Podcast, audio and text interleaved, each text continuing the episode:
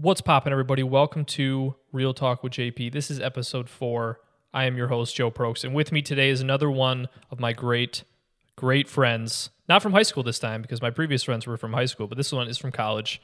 My great friend Adam Plumstead. Adam, how you doing? Man, if I was doing any better, Joey, I'd be you, my man. Yeah.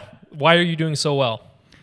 Well, I'm very excited to come on this. As uh, we talked before, tried to come very prepared. Oh, yes. everything and everything. We have with you. documents in front of us, ladies and gentlemen. We have Yes, documents. sir. I love it. So, what you been up to lately? Well, um, I'm down in Detroit. Nice. uh, working as a tax accountant at a big, big time accounting firm. Okay. Uh, so this past uh, Monday, everyone's asking me about how to file their taxes and whatnot. Oh, yeah. And it's like, yeah, most of my clients are businesses and not people. Yeah. Well, for the most part, I have no idea how to what your college deduction needs to be or whatever. Yeah, it's definitely not a quick question and answer session. Right.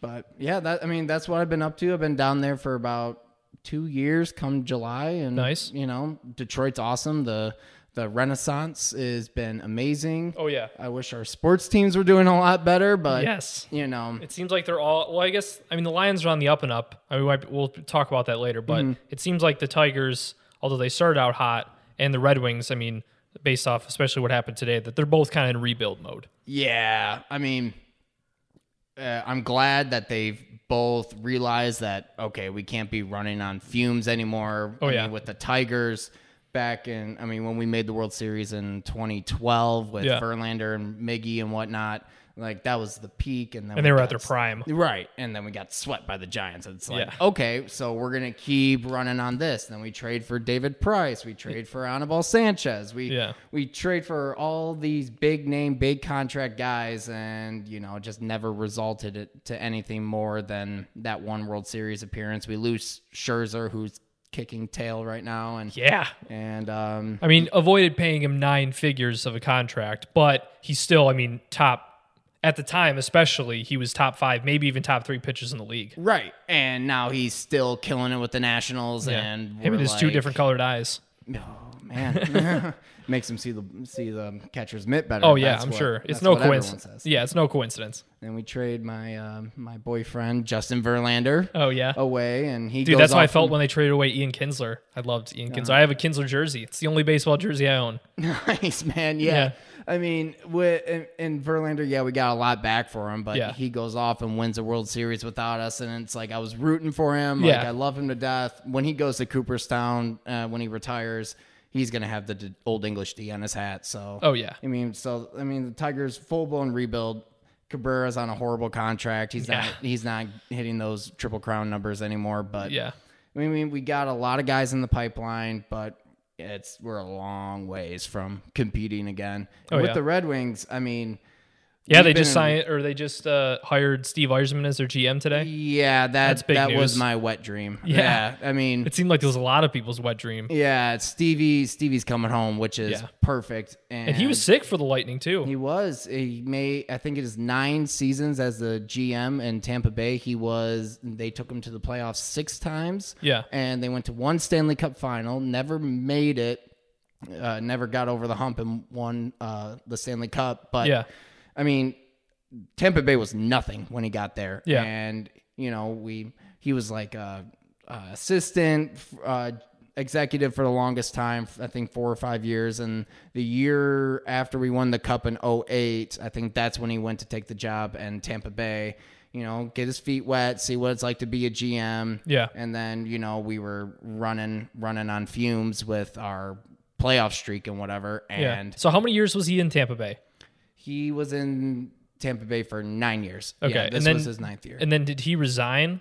Yeah, so at the beginning of the year, Steve said, "Yeah, this will be my last year. I'm stepping down. I'm Okay. going to be grooming this next guy to be the GM, and Okay. then at the end of the year, I'm going to come back home, quote unquote." Well, and as soon as I heard that he was resigning, I just heard everywhere that the rumors were that he was going to Detroit. yeah, yeah. I mean, Ken Holland's 62 years old. Yeah. If you talk to How old is Yzerman?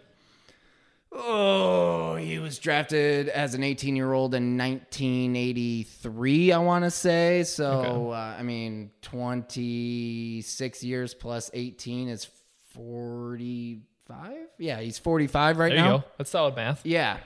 Yeah, great mental math here. Yeah. And wait, wait, 83, Wait, 45 seems a little young. 30. Yeah, he's 55 then. He, he- 55, yeah, okay. he must be a 55 then. Yeah, forgot a 10 there.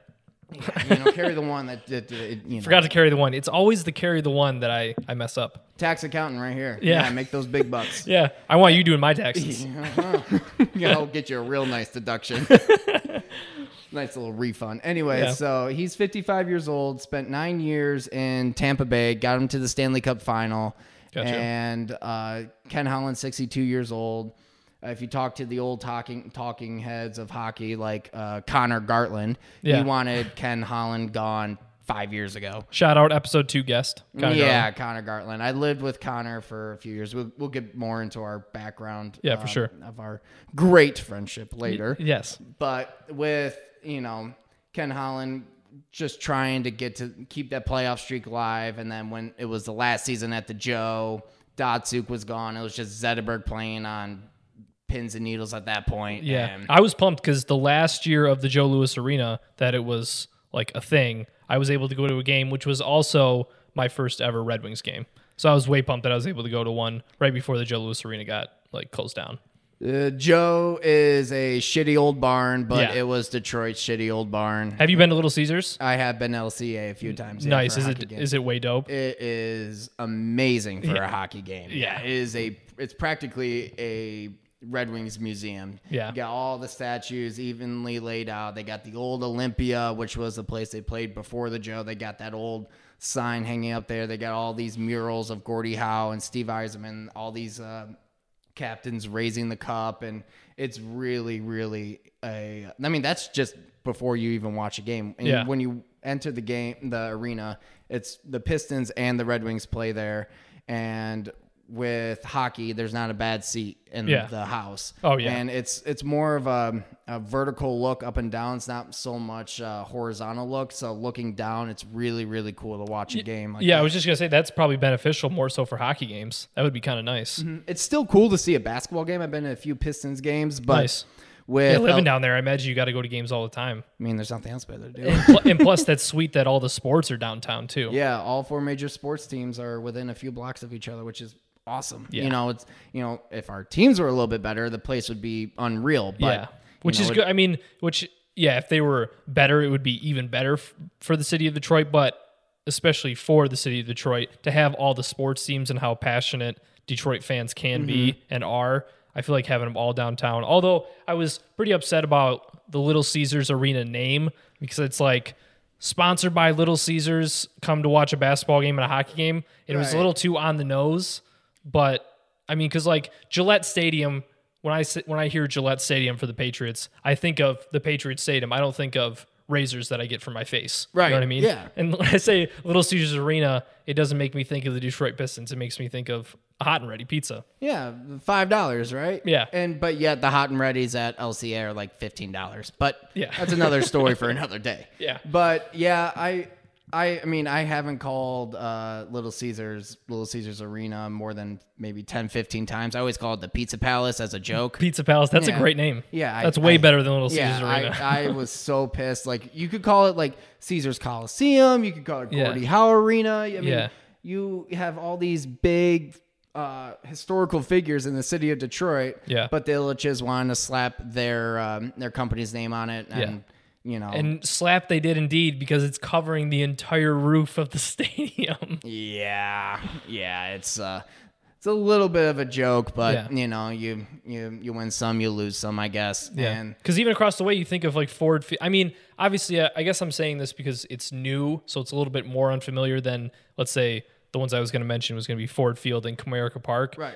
But even because they seem to ring or roll off the tongue more than Little Caesars Arena. It's probably because the business has two names, but still. Right. Yeah. And you know, you could have something a little bit more like Detroit, like proud, like Yeah. yeah. The Fords are the Fords, and I think they're the worst owners in the NFL. Oh, yeah, definitely. And but I mean, Ford is a Detroit brand, Yeah. and you know, there's such uh, blue collar uh, mentality behind the the Ford brand and the the you know 40 hour work week and whatever. Do like G- GM something like GM Stadium or GM Arena or something Right, like right. that. That would be a good name. Right, and you know, Comerica Park is is just a really really sharp and catchy name to Yeah. it, and you know, Comerica is an awesome venue to go watch a game as well. But Yeah, definitely. yeah, I mean, go you know, circling back eventually to the whole Red Wings thing uh, and Steve Yzerman. Oh yeah. You know, Ken Holland, he's been there forever. I think he was there when after 97 when we first won the cup and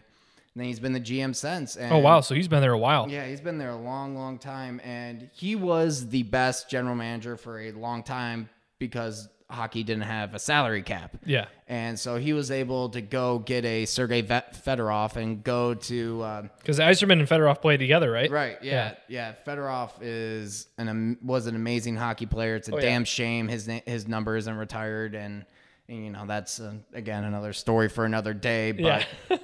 but you know we can't we can't sneak into Russia and sneak into a hotel where Sergei Fedorov is staying. Show them a briefcase of like five million dollars and say, if you come with us right now and hop on the secret plane, you'll get this five million dollars if you come play for the Detroit Red Wings. We we Yeah. don't we can't do that anymore. Yeah. 2001 Because that's definitely what they did. yeah. Oh yeah. Absolutely. Oh yeah. The Absolutely. Red Wings scouting department is now the standard of the NHL. They were the trailblazers for, uh, you know, doing these foreign scouting, going to the farmlands of Iceland and and Germany and Russia and these guys that no one else in the world knew about, but the Red Wings did because they they had scouts overseas looking at these guys, bringing them in and. That's how we were able to get a Datsyuk and able to get a Zetterberg because Yeah. no one else knew about these guys. Now there's a salary cap and and we'll never have uh, like nine Hall of Famers like our 2001 team. So Yeah. you know it it's uh, sad because Ken Holland did such a great job for a long time with the Detroit Red Wings. I mean, what they do like 25 years in a row with making the playoffs? yeah, That was the record Yeah, unbelievable absolutely insane. And for I mean, any sport, not even just Yeah. hockey. For any it- sport. Yeah, it was unbelievable what they did, and but I think the Ilitch family and Holland they eventually realized, okay, we can't just be we can't just be making the playoffs anymore. We're not going to win a Stanley Cup by just trying to make the playoffs every year and because getting that lucky. definitely wasn't 25 Stanley Cups. Mm-hmm. Mhm. So I mean, if you, I mean, obviously, if you even win a few in that area of time, then it's a success. But still, when you make it that many times in a row, then you, you look, you start to look at, okay, why aren't these converting into Stanley Cups? Right. So, you know, eventually we decide to blow blow the whole thing up, start trading away assets. Yeah. Try Rebuild. Yeah, rebuild, not sign big name free agents or not selling the farm system to get get uh big big names and because there was the trade deadline. There was a, a rumor going around. I remember reading about it, and it started to circulate more and more to start to become like. I always thought that it was legit about the Red Wings getting Stamkos. Mm-hmm. Was there any truth to that rumor? Yeah, yeah. It was about three or four years ago. Uh, Stamkos and Yzerman were butting heads, and Okay.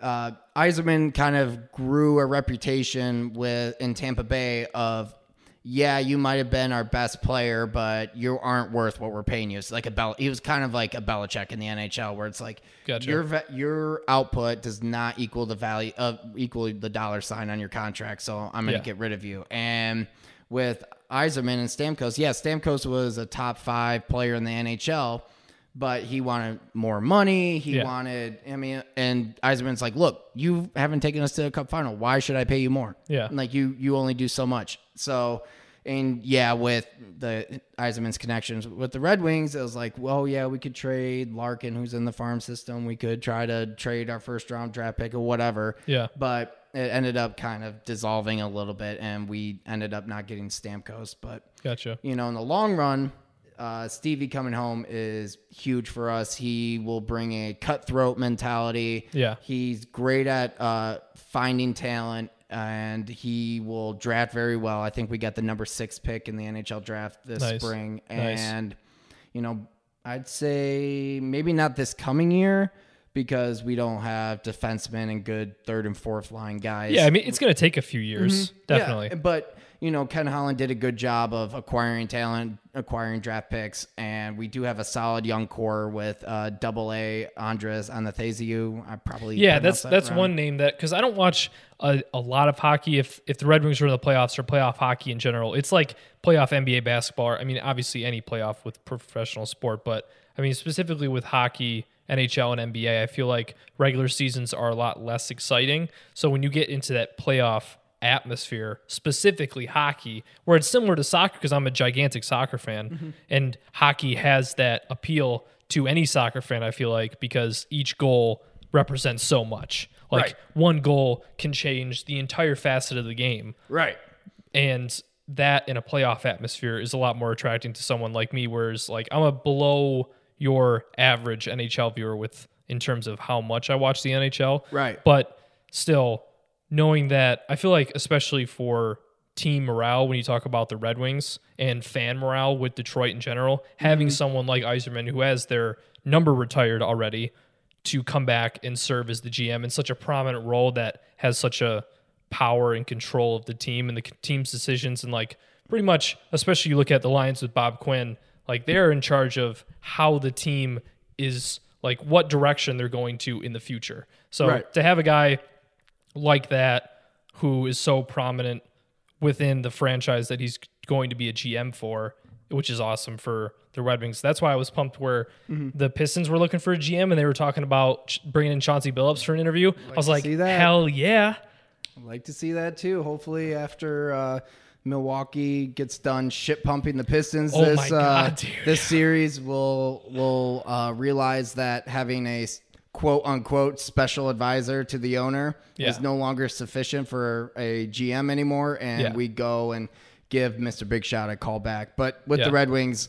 Yeah, we got Double A. We got Dylan Larkin, who's from Michigan, went to University of Michigan, is already. He's probably going to be our captain next year. Yeah, and like I was saying earlier, that I don't watch that much Red Wing hockey, but I know that Dylan Larkin is dope as Mm-hmm. Right. shit. Right. And we got uh, another kid from uh, Michigan State. We signed him for the last like 15 games of the year. His name's Taro Hirose, I believe Oh, his name is. Nice. He, and he was a finalist for Player of the Year at uh, Michigan State for uh, college hockey. So he's only like a 150 pounds, but you give him a season or two of uh, um AHL, uh, AAA hockey, and and eventually he should be. I mean, he had he had like eight straight games where he scored a point. So That's things sick. are looking up and up for the Red Wings. I'm very very excited. This news today will just bring so much joy not only to me and the hardhead hockey fans in Oh, the yeah. world but Detroit as a whole, a familiar name, someone who's had success, someone who is referred to across all National Hockey League as the captain. Yeah. You know, we have we have Gordie Howe, who's known as Mr. Hockey. Yeah. We have Nicholas, Nicholas Lidstrom, who's known as the perfect human. But Yeah. there's only one person up there that has the C on their on their uh, jersey Retired that's jersey. retired, and that's Yeah. Steve Yzerman, the captain. And Yeah. you know, we don't have any uh, video right now, but I am wearing a Steve Yzerman jersey right now. So, Hell yeah. You know, gotta gotta celebrate the good news today. Yeah, and it, and I figured it was a big deal because I mean, not only did I see everything Detroit and Michigan related news, like tweeting about it and stuff today, that I even saw that Reuters, which is like just a general news organization that reports on mainly like global news. Right. I saw an article they posted about like Steve Yzerman or Red Wings signed Steve Yzerman, Right. Steve Yzerman as the GM, which Right. is sweet. Yeah, I mean, it, people forget about it because of recency bias, but Steve Yzerman was kind of like, uh, I mean, what's a NFL quarterback that took forever to win a Super Bowl? Was like uh, think of like John Elway. Remember how John Elway won like or two? Drew or Drew Brees too. Yeah, Drew Brees. It took Drew Brees till 2008 or 2009, whenever he won it. Yeah. To to get a Super Bowl, I and he was in the league for 11 years. I mean, yeah, Yzerman went from 19. I think he got drafted in 83, and then he and then he, I think he was in the league as an 18 year old. It wasn't until 97. It took him 14 years as a professional hockey player to bring home a Stanley Cup. Yeah. I mean, people are like is he ever going to win one? I mean, uh, modern day hockey comparisons. Uh, Ovechkin, Ovi, Yeah. like he just won his first one last year, and you could see him now. I mean, he's gray all over the place. He Yeah. still hasn't replaced his missing tooth because Yeah. he's a goofy Russian. But Yeah. But I mean, it, it is a it is a great, great, great day for the Detroit Red Wings. We should definitely be uh, excited for the future. Next five years, we should be definitely in the hunt for a Stanley Cup, if not hoisting Lord Stanley come uh, June. Yeah. Uh, nice. June. At June. At June. Nice. So you mentioned that uh, guy from the Red Wings who played for Michigan State. Speaking of Michigan State, you are from the northern Michigan area. What made you decide to go to Michigan State? So, uh, a background about me. Okay. I hail from Frankfort, Michigan. Nice. Uh, Beautiful place. Beautiful, beautiful place, Frankfort, Michigan. I was born in uh, Pontiac, Michigan, which is suburban of Detroit, and Yeah. I lived in Farmington Hills until I was like four years old. You know, Nice. doing the whole Gartland rabbit hole where he lived in Atlanta for two weeks. Yeah. before he moved. Yeah. So my dad is from Frankfort as well, and he got an offer to come back home. And he's like, "Well, do I want to raise my kids in a big city, or do I raise my kid in a small city? And what are the opportunities, advantages, and disadvantages?" So uh, my dad decided, my parents, excuse me, they both decided Yeah. that we should move to Frankfort. And I've been in Frankfort ever since. I graduated from Frankfort High School, Nice. class of 2012, 39 strong. And we were a public school. Hell yeah. Yeah. Well, your school colors were purple and what? Purple and gold. Purple and gold. Purple and Purple, is awesome. So Yeah. any any Yeah. school that has main colors of purple, I'm all in. Yeah, yeah, and you know, back in like 2010 or 11, we uh no 2008, we went from the pasty purple and yellow, like puke yellow, Yeah. to purple and Vegas gold, and Oh, nice. That's better. made us look a lot faster too. Yeah. yeah, Yeah. and. So I play in, so I went to Frankfort High School. I played football for four years. I played basketball for four years. I Oh, ran yeah. track for three years, and I golfed my senior year because why why run in circles when you can swing a golf club, right? Dude. I would. I applaud that decision because of my hatred for track. Right? Yeah, turning left sucks. Yeah, and, And just running, like just running as a pure sport. Because I was talking about it um, with uh, my brother Ian. Shout out the other day. We that track as a sport to me was just I disliked it so much because the act of just running and that's all you're focused on. I can't really like I get I mean really the main reason why I dislike track so much is because of the nerves that I would get before races. Right. And combined with the stomach issues, I'll leave it at that when I had in high school. That combined with the nerves that I would get before race was just absolute miserable. So, but playing basketball, playing football, playing soccer, to be able to run and sprint and uh, play long games and have to be able to focus on something else while you're running, mm-hmm. not only are you able to run a lot faster, Right. when especially when let's say I mean I played receiver in high school and so if you throw like a long ball like a go route or something Right. then if you're running underneath that ball you're going to be faster and not even going to be thinking about how fast you're running because you're pursuing something else mm-hmm. so m- the appeal of track was just so low to me because I wanted to be doing something else whether it was kicking a soccer ball around or chasing a football or playing basketball it was Right. just so much better for me to be able to do that and especially with practices because it's like practice for track you just run Right. Yeah. that's like all that's all you do. Yeah. Let's do speed work where you sprint for a lap, jog for half a lap, and then you sprint another lap. It's Yeah. like, you know, yeah, track. You know, I'm not the most coordinated person in the Yeah. world, and and track help definitely helped me stay in shape. It helped me work on my footwork. It helped. It was more as a uh, conditioner, like a good off season for football and basketball, which are my one A, one B sports growing up. So Yeah.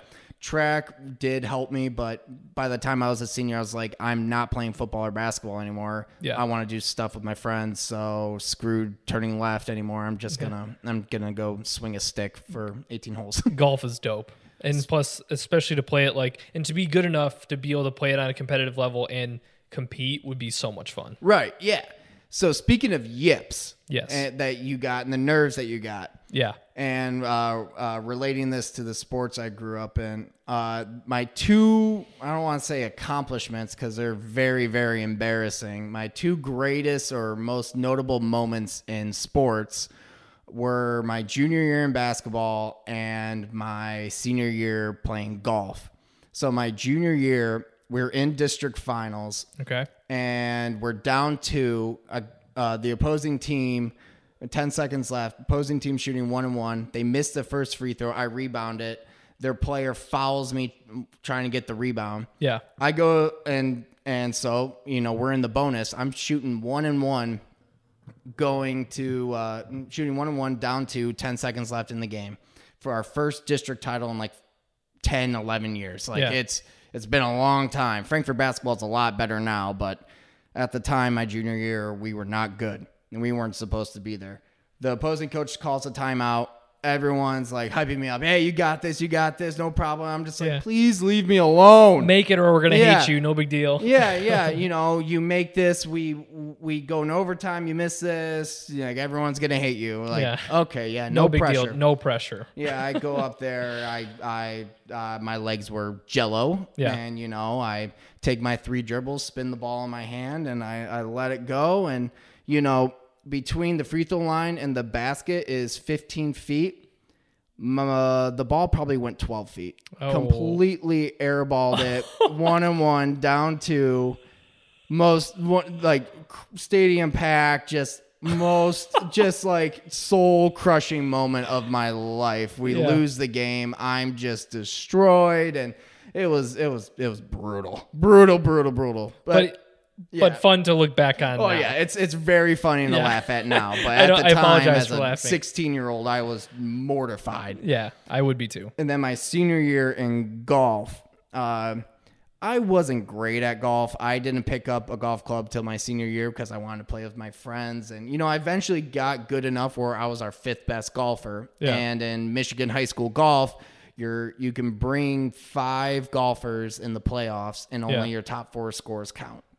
So, but our top four golfers were significantly better than me. They could Yeah. not rely on me to save their life. We go to state. We uh, made it to state finals somehow. Our Yeah. team was very good. We show up to the Michigan State Golf Course and Where was that at? uh, the Michigan State. MSU, Oh, it yeah, on- the Michigan State campus, I Forest mean? Akers West Course. It was the nice one that they put a lot of maintenance in, not the shitty one that that the students get to play on. Gotcha. So we play back to back. the student discount course. Yeah, the student discount course. and uh, I shot my first day and I shot my second day and What were your scores? 120, 119. Okay, Yeah, very, I shot an average of like 50, 59, 60. gotcha. It was not great. Not my best outing. so what is that? How does that compare to like just high school in general? What's like the average score that you would see in a high school tournament? Uh, I'd say, I'd say our uh, average To your best average guess. in I the mean. playoffs would be around 85 to 95 would be like Okay. the average number three golfer on a team Okay.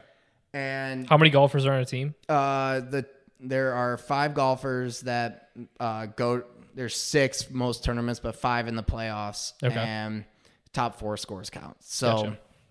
uh you know you know yeah it's whatever i'm just happy to be there Yeah. and like a, a week later i go and check the michigan high school athletic association website and i click on combined scores for you know uh, michigan state finals history Yeah. and you click the first button and it's short and it lists the lowest score Mm-hmm. i'm like or not near that i'm like i wonder where i rank in Lowest the, score is in. the best the yeah, best I mean, score. yeah. The if you know anything about golf, the lowest score is obviously the best Right. one.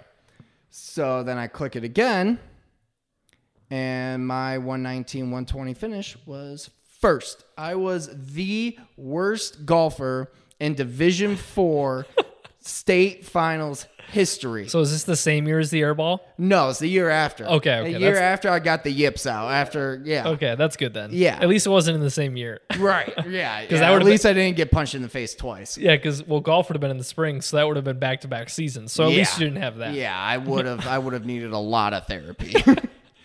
but so I so after graduate so after all that happened, I went to Michigan State. Um, in the fall, and you know it was a big culture shock from going from 39 to 47,000. Yeah. But I grew up a Michigan State fan. My whole family went to Michigan State, so Nice. it was kind of it was kind of in my blood. Yeah, you had be- green- you had bleed green and white blood. Yeah. Yeah. So we go. I go to Michigan State.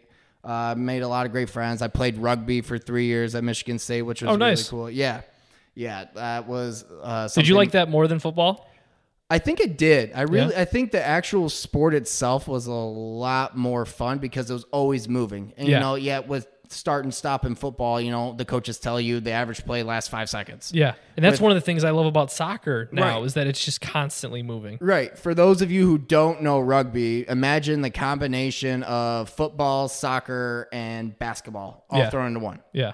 And and so I played With no for- pads. Yeah, no pads, no, pads. pads. You don't even get to wear a jock strap because Yeah. you'd be considered a wuss if you if you wore a jock strap. Fair enough. So That Uh, sounds like rugby. yeah, yeah. And you know, with football, it's all about acceleration and contact and and hitting someone like a missile. Yeah. With rugby, you know, it's not as much of a game of inches as it is with football. You can you can tackle a guy and fall backward and still be fine. And that's one of the reasons why they say that less head uh, or less injuries in general, but more specifically head injuries happen less head injuries happen in rugby than they do football. Right. And Because they don't use their head as a weapon when they don't have a weapon on top of their head. Exactly, exactly. And it's more form based, like trying to sweep the legs and Yeah. fall to the side or fall backwards. With rugby, it's like hit someone as hard as you can between the between the tits and, and thrust upward and make sure they fall backwards and you fall forward. Yeah. You know, force equals mass times acceleration, that whole jazz that you've been taught. But Yeah. with rugby, you know, it's a lot safer sport. It was so unique with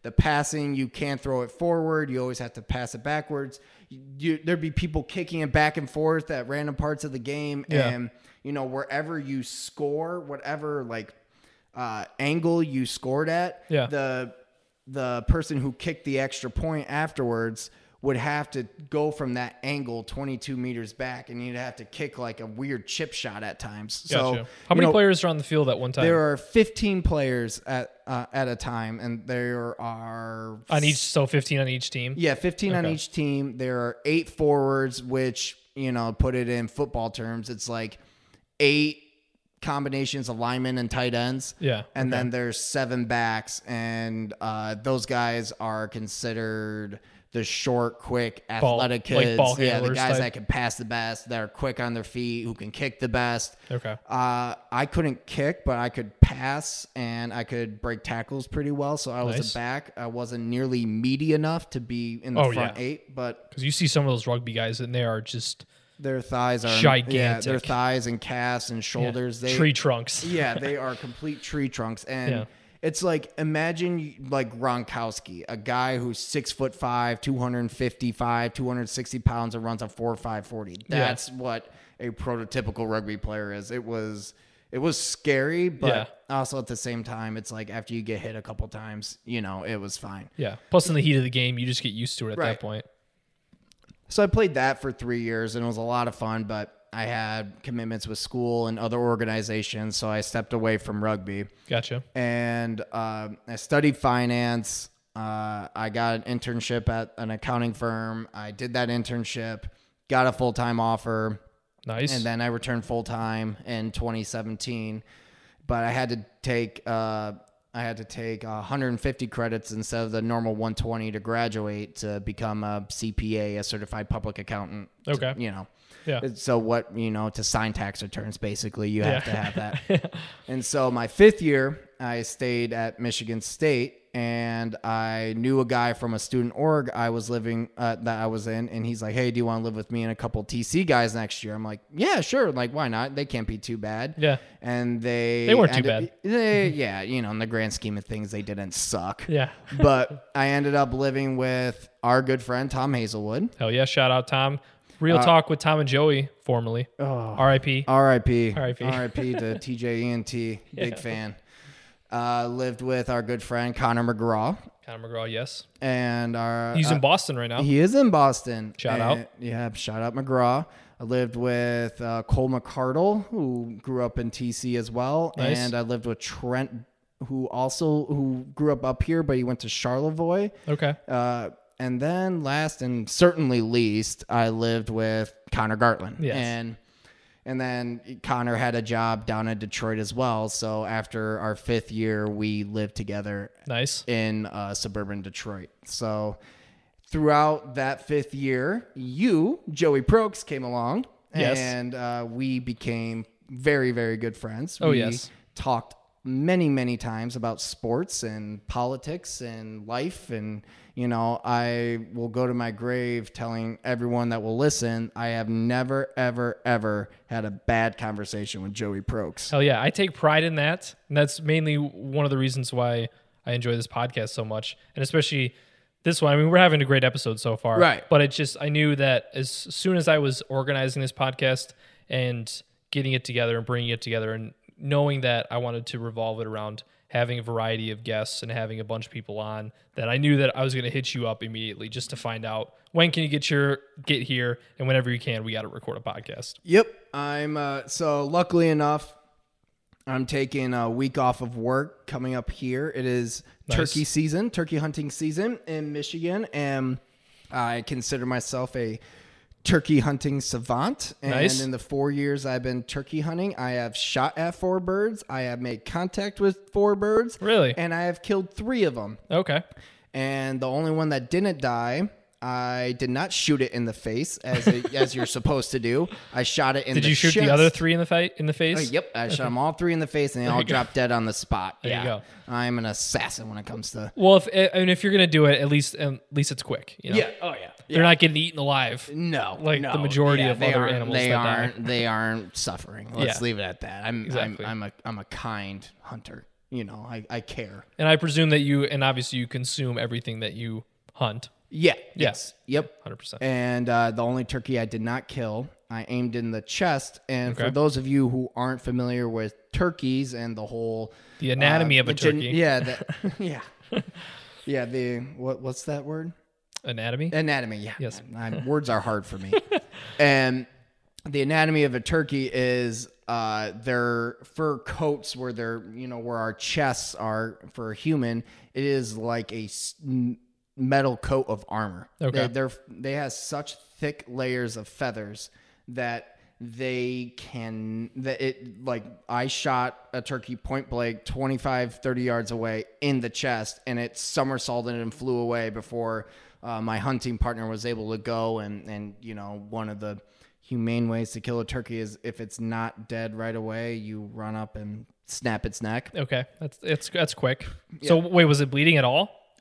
Mm, there was some blood Okay. and you know I was just gonna say if you didn't pierce it all, that is a thick coat. Yeah, yeah. There was a little bit of blood, but not enough to be confident that it was going to drop out of the tree where Yeah. it flew away. Gotcha. So, you know, I'm up here uh, getting ready for turkey hunting next week. And so I was like, Joey, whenever, uh, whenever, if you can fit me in this, I know you're a busy man. If you could fit me in uh, this weekend before I go turkey hunting, I'd love to come on and chat with you. So Oh yeah. that is uh, the long version of my short story. There you go. And one of the main reasons why this timing specifically is so great with this podcast episode is because it was after the long awaited season premiere God. of the wonderful show that is the Game of Thrones. And episode one of season eight, the final season, which consists of six episodes, which are all going to be longer from now on, thank God. Thank goodness. Because you're going to make us wait two years and then give us a 53 minute ep- long Yeah, episode. You, bet your sweet ass you better give us an hour long episode, more than an hour long episode. One plus aren't the last three all over like an hour and fifteen? I think. yeah, yeah, I, Yeah. I think after I think that I saw the first two episodes were like 53 to like 58 minutes and then episode 3 the Battle of Winterfell episode is going to be like 80 something minutes and then the rest are going to be like 80 minutes plus. They added 22 minutes to episode 3, so Gotcha. Very very excited. And, and I mean, which what they did with, I mean, so bef- okay, before we get into this, we're gonna preface this with because Game of Thrones is Game of Thrones. If you're a fan, obviously, if you're a true fan, you would have watched it probably multiple times by now. But we will preface this with heavy, heavy spoilers because we're going to be talking about literally every single detail within the entire episode. So if you- spoilers, adult content, like Yeah. eh, like turn this podcast off if you haven't seen it or you haven't seen the first episode of uh, of season eight. Like, Yeah. turn this off because we're gonna be ruining everything. Oh yeah, yeah. There's every little detail w- within this episode that we're going to go over. In fact, I have decided that because for our listeners, because obviously we don't have a, a video feed for this podcast, um, I am holding what is this? Is this five pages? One, Five pages. wow, wow, it ended up being five. five pages of notes regarding episode one of Game of Thrones season eight. So because of all the hard work that, because this is all Adam's work, so because of all the hard work that he has done with this, I'm gonna let you lead this review and lead this recap, and I will be the color commentator of this. So you can, uh, you you are my Tony Romo to my Jim Nantz. yeah, exactly. We, uh, I don't know, Jim. So this is going to be filled with recaps, reviews, and probably obviously a bunch of theories and just general Game of Thrones conversation. So if you're a fan of Game of Thrones, uh, this is going to be fun. Right. So, you know, as all of us crazy Game of Thrones people, when they have that first HBO like static TV, Oh, yeah. we're like, okay, okay. And then the Game of Thrones music comes on, goosebumps, like, eh, eh, like, I saw Two- Bar- I saw Barstool posted that that meme of like I think it was originally that video was originally from like a soccer game or something, Right. Where it's just a bunch of people in the bar and they're like super quiet to anticipate, and then like two seconds later they just all go nuts dun, and they dun, dun. it's like, Yeah. let's go. Like, Yeah. Been waiting two years to hear that music. literally again. two years. Right. And so, you know, it starts right from the get go. There's no cold open or anything. They Yeah. start right with the opening credits. And, you know, all of us nerd Game of Thrones guys, we see the opening credits. You know, it's that astrolabe thing that you see in the Citadel. And they Yeah. have like, it's kind of like the history of Westeros so far and whatever, whatever. And it changed dramatically. It changed dramatically from the first set, seven seasons Yeah. to season eight. So we start off uh, the part, the first part of the astrolabe is uh, the ice dragon Viserion and the Night King on top of Viserion burning a hole through the wall Yeah. with the army of the dead walking through uh, Eastwatch or whatever, Yeah. wherever they were, where Yeah. they burned through the hole through the wall. So it's like, all right, like this is important or this is a monumental moment. Yeah. Sweet. Yeah. And then and then, you know, next thing you know, they start rolling the tiles of ice, you know, winter is coming and they go to last hearth, I think it might be the area. Yeah, it's like the called. first town that they encounter. Right. Right. So maybe that ha- plays a role into it. I don't know. Like I haven't, you know, I read Was- the books, but it's Was not- that the place that they ran into the kid that was on the wall no? with the sign from the Night the King? Umber House. That was the Umber House. Okay, Yeah. gotcha. More on that later. Okay, So, and then they roll from Last Hearth to Winterfell, and you know it's always nice seeing uh, the the dire wolf of the Starks on top of the main dome of Winterfell. Good seeing Yeah. that instead of the flayed man of uh, the Boltons. the Boltons. One of the cool things I thought about with this intro is that because I didn't, Tom Hazelwood will crucify me for this every time I say it, but I would have the typical like Netflix skip intro tendency with Game of Thrones where I would rewatch episodes because it's like, or not necessarily rewatch episodes, but when new episodes would come out, I would just like want to get to actual Game of Thrones so bad. Right. And the intros necessarily wouldn't change a whole lot up until this point. Mm-hmm. But I, what I thought was interesting with this intro was that they actually, at least I thought for the first time that I remember seeing, maybe it's been two years, so it's been so long, but they actually went inside buildings. Right, Because they've yeah. never done that before, right? Right. Yeah. So like the opening credits of when they show the map of Westeros or you know and Essos and whatever, but they always kind of say they always kind of like lay the story of so far and Yeah. what kind of what's happening. Like when the Bolton like after the Red Wedding. They had Winterfell burning and in the opening credits, and then the season opener next year they had the flayed man of the Boltons be Yeah. raised. So it kind of just explains the story so far without giving too much away. So you know, we roll into Winterfell. They it instead of just giving a general overview, they show them uh, like they're building bricks and defenses and whatnot. So they're getting ready for a big battle. Yeah. They and they go into the dining hall where I'm sure a lot of a lot of stuff is gonna happen Yeah. with you know you know, So that's where they hold the Mor- meetings with yeah, like Sansa Lyanna and- Mormont calling out Jon Snow, and Yeah. you know, looking at the you know preview of episode two is where Jaime's gonna get crucified and whatever. Yeah. So a lot of shit's gonna go down in that dining hall, and then we go into the crypts of Winterfell. Yeah. And if you are, if you go down Reddit rabbit holes and whatever about the crypts of Winterfell, like something's gonna happen there. Like, Yeah. Oh, yeah. Like, it are dead Starks gonna come to life when That's what the- the everybody's white- talking yeah. about. Like, or are we gonna see some legitimacy of of Lyanna and Rhaegar's love for each other? Like, a big thing was Rhaegar's harp, Rhaegar Targaryen's harp.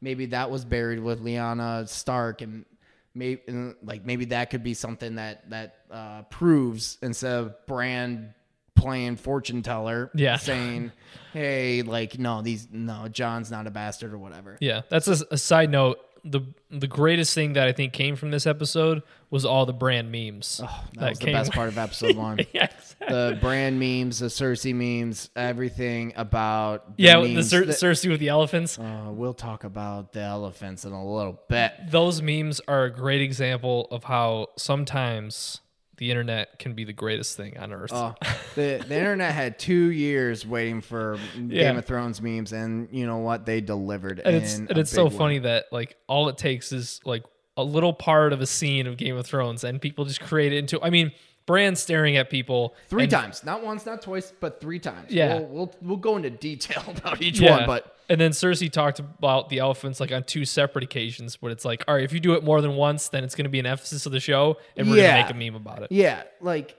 g- don't talk about it if you're not gonna have elephants this season. Yeah. but they're talking about elephants, saying they're not coming, but the elephants are coming. I know, like when he said that initially in the episode, I was like, wait, what? Like that's just going to be like a bad news. It was almost like they cut it out of the budget, and it's like that's the line they put into this into right. the Oh, show. So we So- can have. sorry, we don't have any Yeah, elephants. we. So we have the ability to do dragons, dire wolves, and elephants. You get two out of three. Yeah, And it's like, well, we haven't seen ghosts since episode three of season six. Like, Yeah. Where, where's Where's my boy? yeah. I can't, I can't wait to see what they do with the direwolves this season because they're they're going to happen, Yeah, especially it, with it's got yeah. especially with how the situation that they had with Nymeria in last season with Arya. Right. Yeah. That was like a big shot. That was like a big homage to the fans. Like, no, Nymer- Nymer- like in the books, like you hear like whispers and stuff at like pubs saying like, yeah, there's a big dire wolf leaving, leading another pack of wolves in the forest and stuff. But Yeah.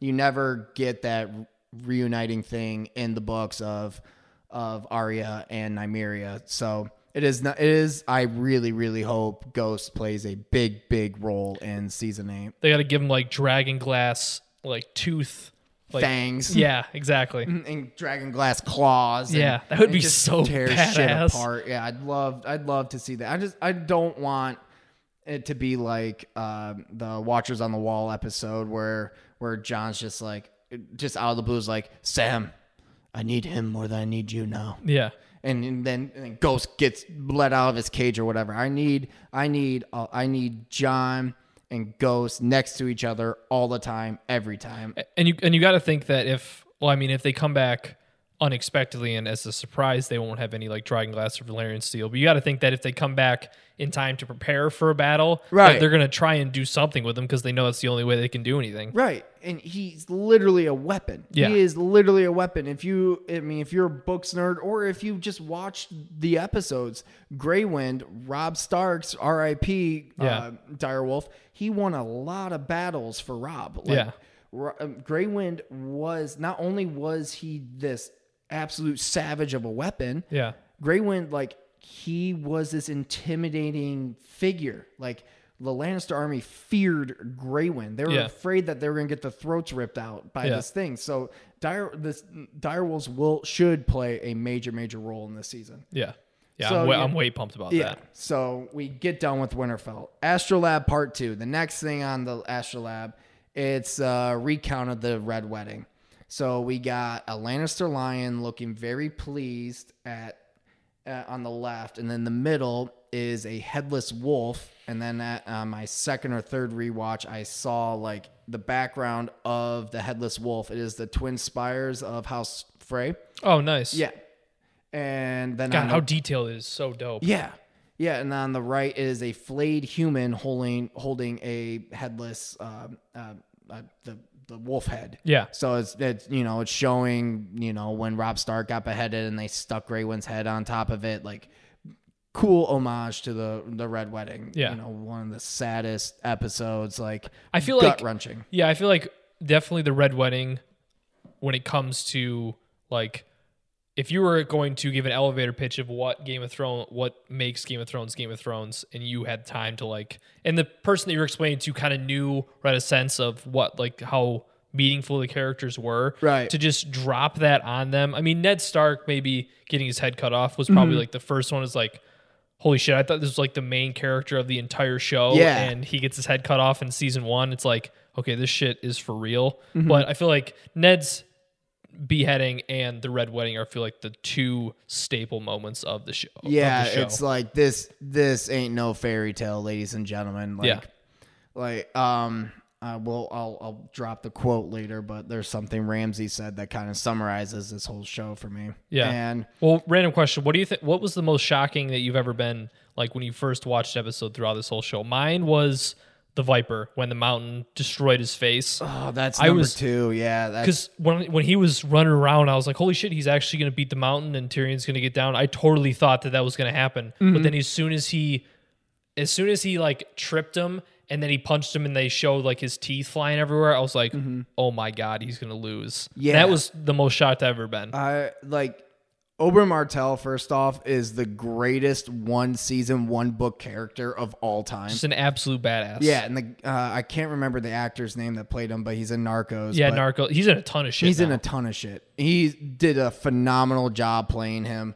Like you fall in love with him. You never really kn- like you knew in the back of your mind that he wants to end up killing Tywin in the mountain, like Yeah. in the back of his mind, but he never really saw the opportunity to do it. Yeah. And meanwhile, he's just chilling in King's Landing. Yeah, he's just doing what the hell, hell he wants. He's banging dudes, banging chicks, Yeah. like drinking wine, talking shit to whoever is listening. Like Yeah. he was an unbelievable, awesome character, and we saw him in the the Viper versus the Mountain episode. yeah. That you know he was a very very skilled fighter, and Yeah. he knew all about his poisons and whatever. He lived up to the legend that the show and the books built built him up to be. So Yeah. that was number two on my like WTF moments. Okay. So number when one? I first when I first started watching Game of Thrones, I knew Ned Stark died. I knew from friends who watched the show before me. They let me know. Like I have I had heard rumblings of the Red Wedding, like hearing that it was something absolutely batshit crazy, not necessarily knowing what it was about, but I knew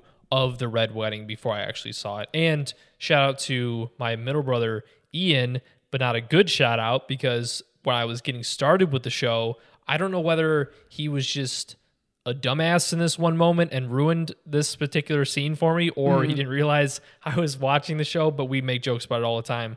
But he was like, "Oh, dude, it was really crazy." Oh no, because he mentioned that it wasn't it crazy, so he knew I was watching the show. He's like, "Wasn't it crazy when uh, Tyrion shot his dad on the toilet?" And I was like, "What?" you did- son of a bitch. yeah, Tyrion did what? And it's like that's not as big as like let's say if someone ruined the red wedding for you, but Right. Tywin is a gigantic character. Right. He was my favorite bad guy. Yeah, and it's like that's a huge character as a part of like the second probably biggest family in the show. So it was a, it was a big deal and a big spoiler, but we always make jokes about it now. But Yeah. So I have a two way tie actually for Okay. my. So the first one was the Red Wedding. okay, uh, you know, after Ned Stark died, I was like, you know, I kind of knew that was coming, and Mm-hmm. they kind of built up to him being he's gonna die, being noble and whatever. Like he's gonna, like I knew that was gonna happen. yeah, But you know, I was able to trust again. I was able to believe again. Fell in love with Robb Stark. yeah, you know, super badass. Yeah, super badass. Did all the right things until he banged the So he locked eyes with that that Volantis girl, the Volantian like Yeah. nurse lady. yeah when she was healing people in the battlefield. Mm-hmm. and you know it you know he got sidetracked like she was telling like you know what what was this what's war for you know and then he love drunk. yeah and then she then they got pregnant and you know he's like oh you know i said i was gonna marry a frey person but you know i'm gonna have my uncle over here he's gonna Yeah. he's gonna marry a frey girl Completely meaningless dude over here. He's yeah gonna even Yeah, though because you the whole point of that was to marry a Stark. you know, you know, the Tully family is a makes jokes of the Frey family for Yeah. the past 500 years, but you know, we're gonna we're gonna bond these two houses, and everything's gonna be all right. Yeah, and so that that you know, Robb Stark getting shot a billion times, and Yeah. and and that was brutal. I didn't really care about Cat dying. I I wanted her to be gone Really? yesterday. You know, still waiting for Lady Stoneheart in the books, where she she's the Beric Dondarrion, where the the Bannerhood without banners brings her back to life, and she's just on a Well, there was- tour. yeah. There was that one theory that there was a maybe a sighting of her in that scene where Arya and Brienne were fighting. Mm-hmm. Because I remember looking back at it and seeing something on social media about it, and I saw the clip of the scene again. And when Arya and Brienne are fighting, you see a hooded woman walk by in the background past the entrance and it's like okay if you're gonna if you're gonna claim that somehow she's in the show right now that's a pretty decent scene because i mean a random like because most of the people in game of thrones are exposed and like Right. they're just like general people in the village or workers or whatever when you have the main characters doing whatever they're doing and people in the background but Right. a hooded woman walking with a cape like that that was that was pretty it's pretty interesting Well, you know, and plus that- the location winterfell so it makes sense if she was there Right. But, you know, I understand for the purposes of the show and timing and whatever, whatever. We got you got X amount of time. i feel like last season that would be a big storyline to just kind of toss in there Right. And, you know, I think season seven, like, you know, we jet or season six or season seven was the first time we've heard the Brotherhood without banners in like two to three seasons. I was like, all right, we're, we're throwing these guys back in. Well, All plus, right, let's go. And plus, Jon's uncle coming back and saving his ass. Cold it's hands, like, yeah. yeah. So he comes back, saves him, and then dies like within like a five to ten minute scene, and we haven't seen this dude since fucking season one. Well, he did say Bran and, and uh, Meera Reed. Oh, that's right. yeah. That's right. Okay. Yeah, I that, it was really weird for them to like bring him back in season. I mean, again, I'm not complaining. Oh, I'm no. not complaining. It's still all wonderful Game of Thrones. It's still wonderful. It Yeah. just makes my heart warm. But, oh yeah. But you know, it was a little weird where they just have him in for a little bit, saves saves Brandon Meera. Such a gigantic character. Right, right. This is the this is the youngest Stark. Yeah. This is the youngest brother of a very very proud family. Two of them died by were killed by kings. Yeah. Like this guy should be the Lord of Winterfell, but you know he uh, he revoked his titles to go be a, a watcher on the wall, and then he goes out on a ranger mission, never comes back. He was like Jon's idol, and Yeah. and then he's just gone and they used they used him as an excuse to bring Jon out of the the Lord Commander's chambers and Yeah. killed him and and so you know it was it was a little weird bringing him back and you know it, it was cool that they hinted at it with Bran and Meera saying hey like uh, yeah my job's not done I'll keep fighting for the living even though I'm not completely living my Yeah. job's not done yet and and you know his watch has ended Yeah. when uh, he when Jon should have died 500 times and Tormund should have di- died 500 times and Yeah. Viserion died and I guess I guess now that you mention it, it would probably be a tie with the Viper getting smashed in and Jon dying because Mm-hmm. I didn't know. I remember because I watched that episode with Tom and he had already watched it and he was watching it, waiting for my reaction to when that happened. And I had to say that's probably tied for first. So that and the Mm-hmm. Right. Viper, Jon dying was Mm-hmm. pretty shocking because I didn't know that. Like, I mean, I guess. Because nothing past that moment was in the books, right? Because that's like the next so book. Jon died was one of the last moments of the last book. Last book. Okay. Yeah. So no one really knew what happened after that, but after I kind of processed the whole information, it was like, okay, they're gonna bring him back somehow. Right. Yeah. I mean, they. I mean, you know, as much as they built up uh, Robb, and as much as they built up Joffrey, and as much as they built up all of these characters that ended up dying, Yeah. they never quite gave. They never gave as much screen time and as much uh, w- as much writing in the books as Jon Snow. Yeah. Like they put so much effort into Jon Snow as this character, building him up for all he is and all he isn't. And Well, the Song uh, of Ice and Fire. I mean, He's the song. Yeah, he some people argue that it's Daenerys and Jon, but now that we're starting to figure out that he's actually Targaryen and a Stark, it's like maybe the Song of Ice and Fire is just about him. is yeah is Jon and and you know when he died, I was like, there's no way they can completely cut him out. Yeah. And you know, for a whole entire year we're waiting, we're seeing what Kit Harington is doing. Like Yeah. what's what's going on, what's going on. And no one leaked anything. Like credit to HBO and the Game of Thrones people, they haven't let anything leak. Well, they recorded like what, like four or five endings because they don't want stuff to leak. Mm-hmm. Right, Which is yeah. so smart. And they only, because I remember a bunch of the actors and extras were coming out and saying that they only got like specific parts of the script when they were doing Right. Mm-hmm. previews, like when they were sending it out and stuff. So they didn't, or they either couldn't connect pieces or like, I think I remember listening to one interview where an actor said that they had, I think it was Jaime Lannister's uh, character. I forget, it's like Nikolai something, Mm-hmm. Walder something. something something, yeah. Yeah. And he was talking about how he had something online where they had a specific password and then they had a two factor authentication to log in to only see his script. So it's like they had that shit on lockdown. Right. Yeah. Rightfully And- so. Yeah, Especially Kit- with the last yeah, season. Kit, yeah, Kit Harrington, who played Jon Snow, uh, when he was, I think he was on Stephen Colbert. And f- first off, like, why do any of these late night talk show hosts?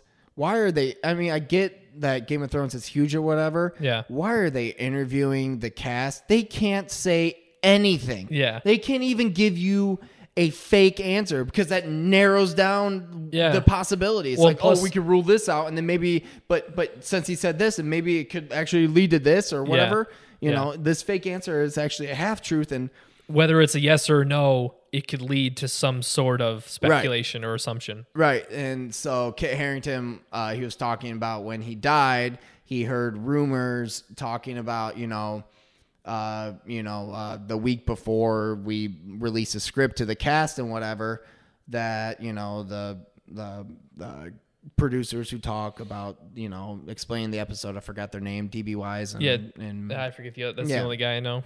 they would like call them and say, "Hey, you know, so uh, thank you so much for playing this character and whatever, whatever. But you know, so this is this is where you're gonna die, and this Yeah. is where things are done. Well, sorry, thank you so much, whatever, whatever." And he's like, you know, when it got to episode ten, and when I read for the first time that I was gonna die. I was so shocked because I didn't read it beforehand, and Yeah. and DB and the whatever his name was, they were so they were like looking for my reaction for the whole thing, and they're like perfect. And he's like, but I never got that call. Yeah. I never got told that I was coming back until it was like, oh yeah, oh yeah. By the way, uh, season six, where uh, where you, yeah, you're gonna be coming and Yeah. whatever, whatever. And so, uh, I- I- you know, looping this all back, the only uh, other thing that uh, shocked me the most was when uh, Winds of Winter, season six, episode ten, when Cersei blew up everything. Oh, Uh, blew that up was- the septum. Yeah, that Yeah. was the most shocking thing Yeah. in the world to me. I was like, these are so many storylines that you're just Poof. wiping off the face of the earth. Disintegrate. yeah, Maester Pycelle, the the High- the High Septon. the High Sparrow. Yeah, High Sparrow. yeah, septum. Margaery Tyrell. Oh my god the entire Tyrell family. the ho- whole entire Tyrell family, except for Olenna. yeah, except for Olenna. Um, the the Knight of Flowers, um, uh, the the head of the house, Tyrell, Yeah. Margaery, like all these, and and Kevan Lannister, her own uncle, and Yeah. uh, her cousin Lancel Lannister. Yeah. she just blew them all up. All these storylines that you know, Game of Thrones was just spreading their roots with all these storylines, all these things that could happen, and Cersei just took an axe to Yeah. half of it. I was like, I was just I was just dumbfounded, and, Yeah. and, you know the accumulation of that, and add on top of it, Tommen just jumps Tommen, out the window. Tommen's just going free falling, Tom. Petty style, and, yeah. and oh my god, that was just my that was just I I was like I need a break. Yeah, because especially because they happen just like stacked on top of each other. So I couldn't agree more with you. Like when I first watched that, it was like, holy shit, all those people just disintegrated, and that just happened. And then they just cut to Tom, and I'm like, and he just jumps out the window like the king just jumped out the window. Like, yeah, exactly. And, you know, and, and on top of that, the whole entire rep- episode was fantastic Yeah. with with uh, the the feast between the Lannisters and the Freys, and Yeah. and Jaime calling out uh, Alt, uh, Argus Filch character, uh, Walder Frey, Yeah. and and then Arya slitting his throat and Yeah. finding out that Jon is uh, uh, you know, what's R R plus L equals J. Yeah. Uh, that storyline was true. Like so much shit happened in that episode that was so good, and we just started off with Cersei blowing everything up. Yeah. Like fuck this shit. I'm pressing the nuke button. Yeah. So those were my two biggest like shocking moments after the red wedding. I I needed to take a breath. Like Yeah. it was it was it was brutal. Those are two worthy moments Yeah. for sure. So Yeah. and, and going can- back, we might we might have to fast track a little bit. yeah, but yeah, we'll, we'll, we'll we're get, gonna be fast tracking. we'll get through anything, Yeah. everything. So that was the Astrolabe part two. Then we go to King's Landing. We do a deep dive in the Red Keep. We see the crossbow pointed at the dragon skull. So maybe some foreshadowing, whatever, whatever. I think that's absolute foreshadowing. yeah. And we see the and then that ends with the in the Great Hall with the throne. That's something we've never seen in the opening credits before. And then uh, we finally get the last part of the Astrolabe. It's four dragons uh, one being much bigger than the other one. So that's Viserion, Drogon, and Rhaegal. Yeah. With the biggest dragon being Danny, and there's Yeah. a comet. There's a host of uh, horses, which you know it's the the uh, stallion that'll mount the world. It's like Danny's. It was. It, it's kind of like recapping Danny's birth of her dragons, the comet and everything. Yeah. So that's the opening credits.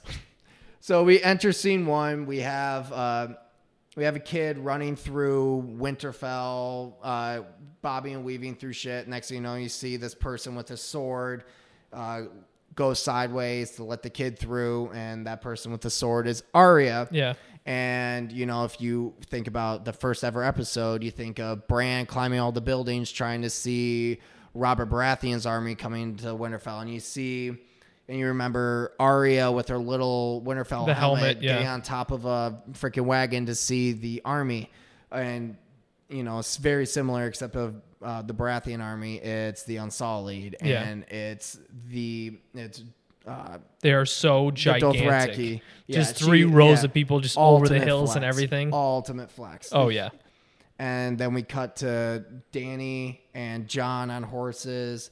Arya like initially looks very happy to see Jon. Then she's like, "WTF? Who, who dis bitch?" Like, yeah, I just thought that whole scene was hilarious because it was like a it was like a like a reminisce down memory road for Arya because she was seeing like people was like oh happy oh sad oh mad oh happy oh mad it's like because Yeah. she saw Jon Daenerys the Hound which she was pissed about and then Gendry where she was happy I was like and it was funny too because with how Game of Thrones is, is and how brutal it is and it's almost like Arya 10 years later or like eight nine ten years later Right. they're like oh you survived oh you survived Oh, you're oh, still here. alive All right. because Game of Thrones, it's like if you survive one day, like that's a big accomplishment. Right. Exactly. I mean, it is literally Ron Burgundy in a telephone booth. I'm Yeah. in a glass cage of emotion right yeah, now. exactly. Yeah.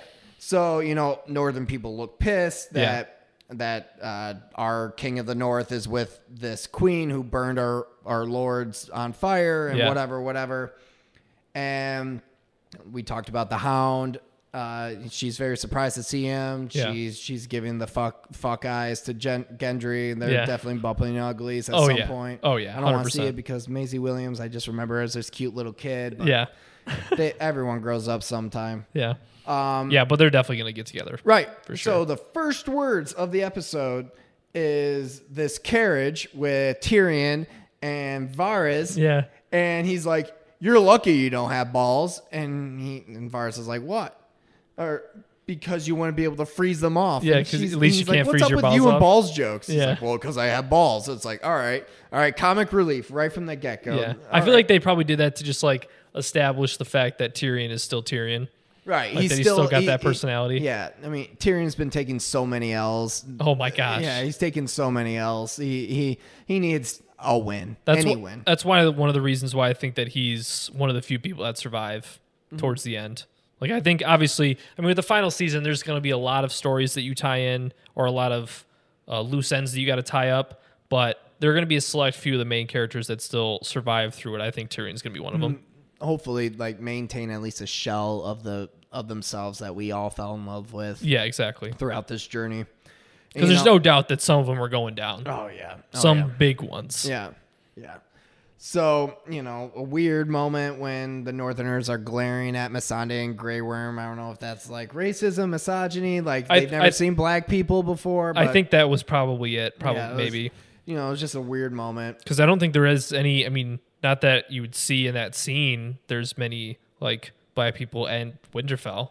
At least Right. not that I can see. So that was probably one of the reasons why specifically they were looking at her Mm-hmm. and him.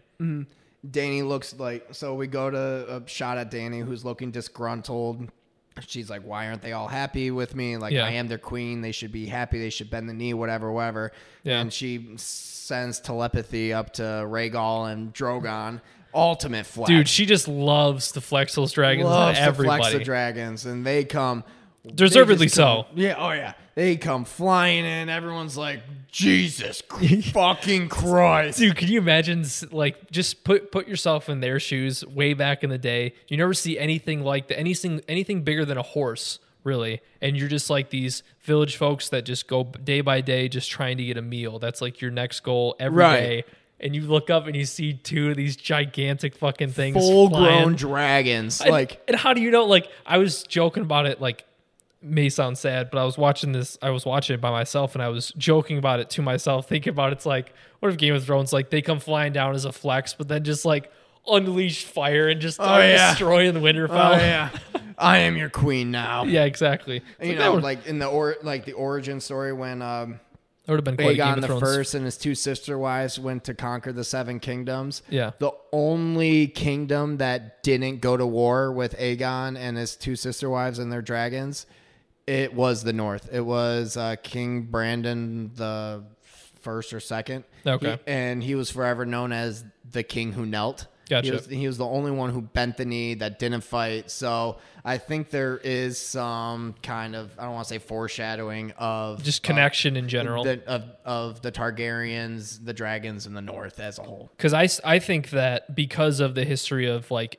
incest in Targaryen, I Right. think that even though that Jon has now made this realization that he is in fact a Targaryen, I think him and Danny stay together.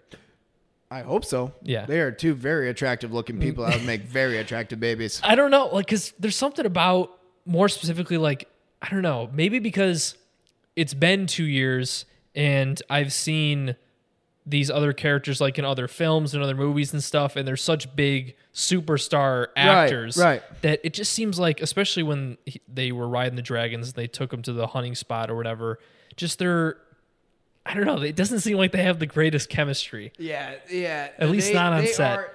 the the thing is like Emilia Clarke and Kit Harington. I mean, Kit Harington. Ha- this was his breaking breaking breakthrough performance. But Yeah. Emilia Clarke, she was in a couple other things. She was in a Terminator. Like she was established a bit, but Yeah. they are now both alphas. They are Yeah. both A list people. Oh, yeah. and yeah, it does look a little bit forced. Uh, to find a romantic connection between the two, It just doesn't seem like it's like it's natural.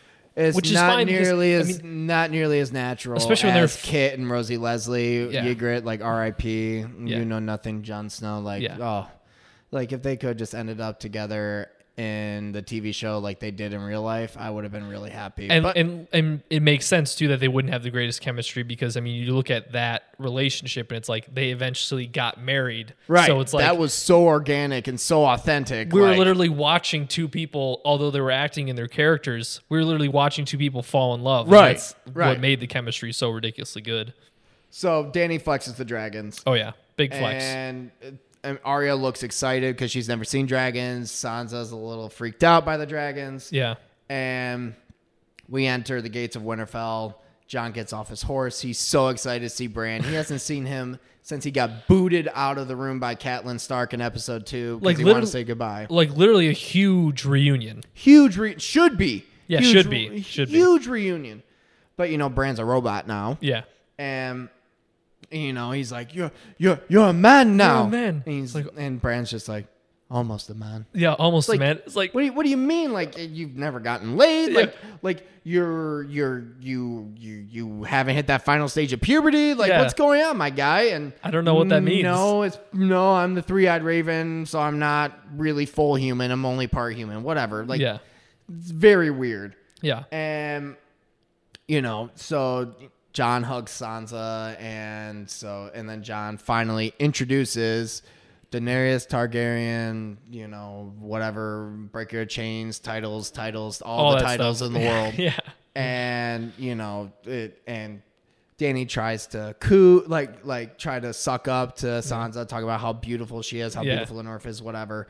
And Sansa's just like, I'm not taking any of this shit. And she's like, Winterfell is yours, your grace. Just Yeah. like Ned Stark did in episode one to Robert Baratheon. Yeah. Except it was a warm hug with Ro- Robert Baratheon and Ned.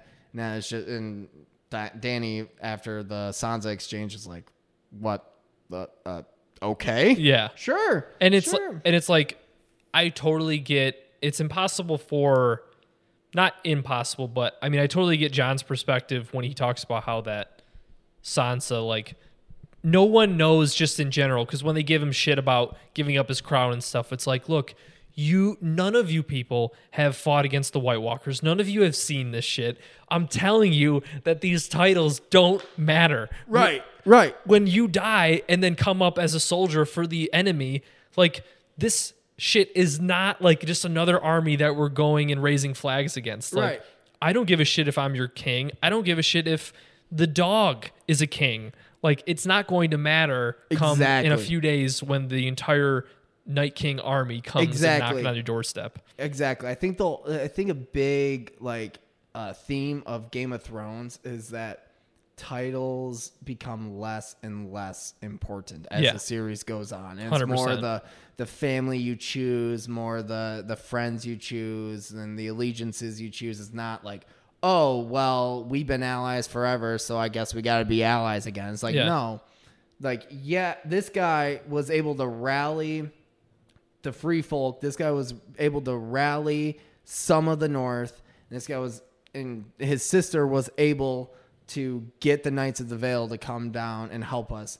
These two are our leaders. I Yeah. don't care if she's a lady. I don't care if he's a bastard. They led us. Yeah. that's what's important. And Yeah. that's that's been a pretty cool thing about this show. Well, and plus, because if any of them actually knew the actual threat of the Night King and like the undead, it's like, Right. okay, we need the biggest army the world has ever seen, and we need two fucking dragons. Yeah, we need shit set ablaze yesterday. Yeah. How would you not like? I mean, I I understand the whole honor thing and wanting like and bringing an outsider in, but it's like if you were going towards battle. I mean, I guess if you're a villager and not necessarily trusting the dragons, not knowing that at any moment they could literally just torch your entire village and not even bat an eye.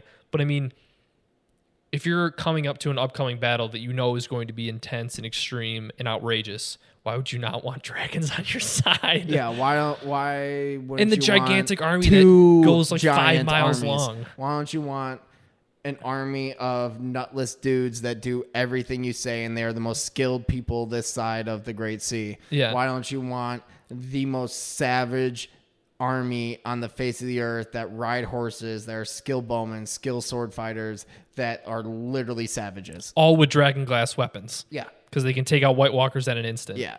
I mean, we we we can talk about like Sansa's progression at the end of the recap. Let's Yeah. let's let's let's try to blow through this without Okay. going into deep dive. We're not even done with page one here, All right. folks. All right. Fair enough. All right. So uh, after the cold greeting, Bran's like, "Shut the fuck up!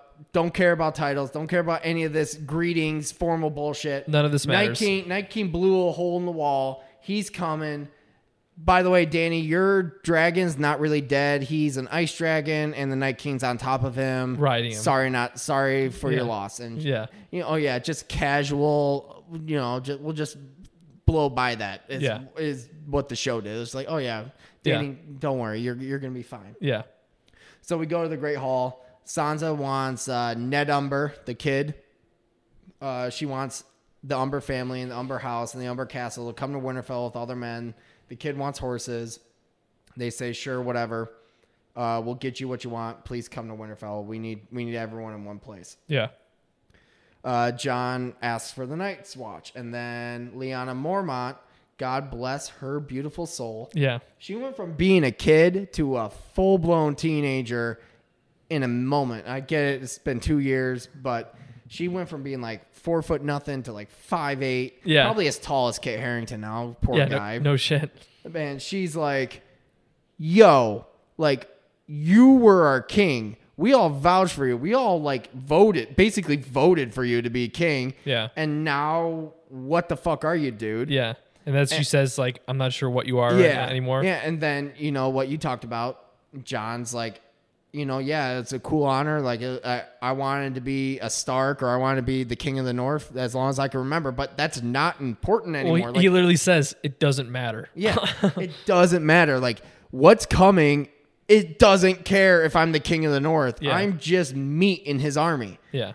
and you know um and you know he wraps up by saying you know i had the i had the choice to defend the north or keep my crown and Yeah. i chose the north and I chose the North. I chose the north and and you know that causes some rumblings and Tyrion, you know, being who he is, he's like, I need to speak up here. Yeah. I have a good reputation with these folk. Yeah. I'm going to stand up and defend Jon for going over the wall and bringing a white and and showing King's Landing that the undead is real. Yeah. Therefore, the queen who is the mother, the person who be- beheaded your king Yeah. or your your old uh, ward, uh, Uh, yeah, she said the the Lannister army's coming. so the most deceitful so, woman in the world. yeah. Yeah. So so yeah, let's rally the troops and let's go. Yeah. Yeah, no, yeah. Everyone's like, shut the fuck up, you Yeah. midget. Like, go away. Yeah. And Sansa's like, so, like, what are we gonna do about food? I didn't plan about Unsullied. She's thinking of all these minuscule shit Yeah. because she she doesn't know what's coming. Yeah. She doesn't realize it, and and you know she's like, well, I never thought about what dragons eat. Yeah. What do dragons eat? Danny again flexes Yeah. wherever they want. Yeah. Whatever they want. Devil glare. Yeah. Danny And- Danny flexes the dragons whenever possible. Yeah, exactly. And I so we move to uh, Jet, Gendry moving some dragon glass stuff, whatever, and then we get the reunion of Sansa and Tyrion, and uh, I think his name's Lord Royce, the guy with the weird ass sideburns. Yeah, uh, the not- Knights of the Vale guy. Yeah. I'm not sure what his name is. Yeah, but he's he's the lead commander of the Knights of the Vale. Uh, Tyrion wants to speak to Sansa. Basically, has to get permission to talk to Sansa. Pretty cool flex by Sansa. Oh yeah. And then we get some we get some playful back back and forth from the Purple Wedding, which is Joffrey's wedding that ended up him being poisoned and dying. Yeah. And you know, awful affair. And Sansa's like, it had its moments. Yeah. Like, ha ha ha. And Tyrion's like, why the fuck did you leave? You left me in a really bad spot. And she's like, eh, you know, Yeah, whatever. Whatever. We're both alive.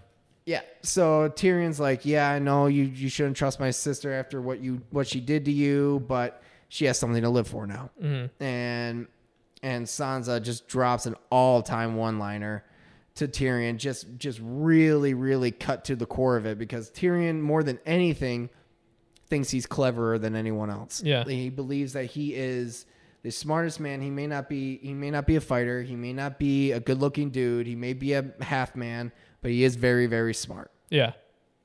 And so this cuts cuts him deep when uh, Sansa says, "I used to think you were the cleverest man alive." Yeah. Walks away. Yeah.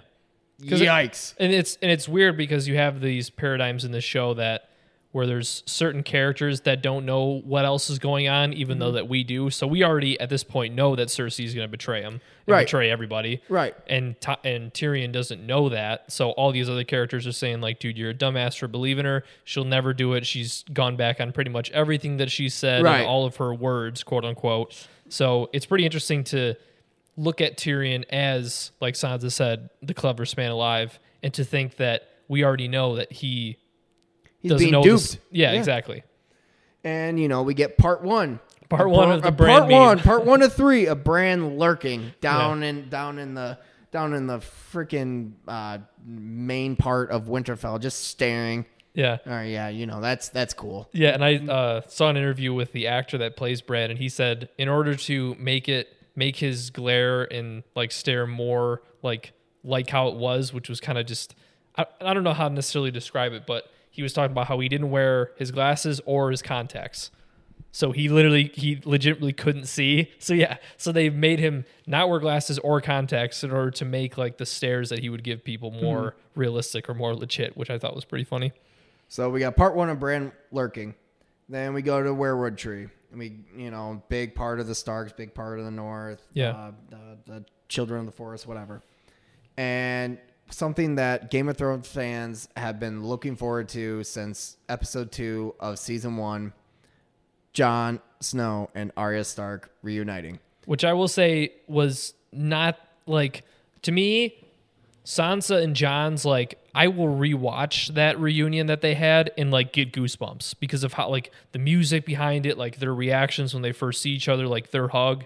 I feel like they didn't play any music when Jon and Arya reunited, and they started Right. off with a joke, which I mean I get I get it in terms of their relationship because that's how it kind of was in terms of like Jon was the only one that gave Arya any respect or like that was actually friendly to her because obviously Sansa would pick on her all the time, typical like sister uh, relationship.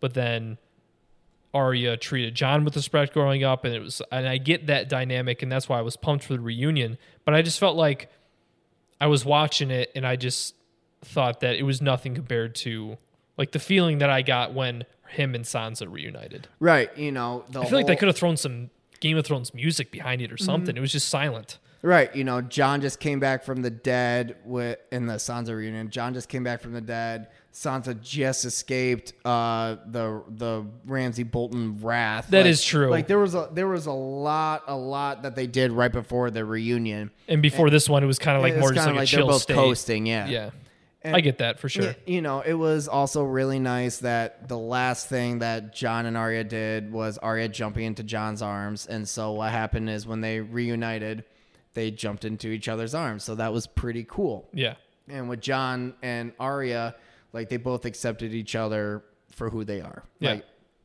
uh, Arya, like Jon didn't see Arya as a lady. She saw her as this nitty gritty tomboy type of person.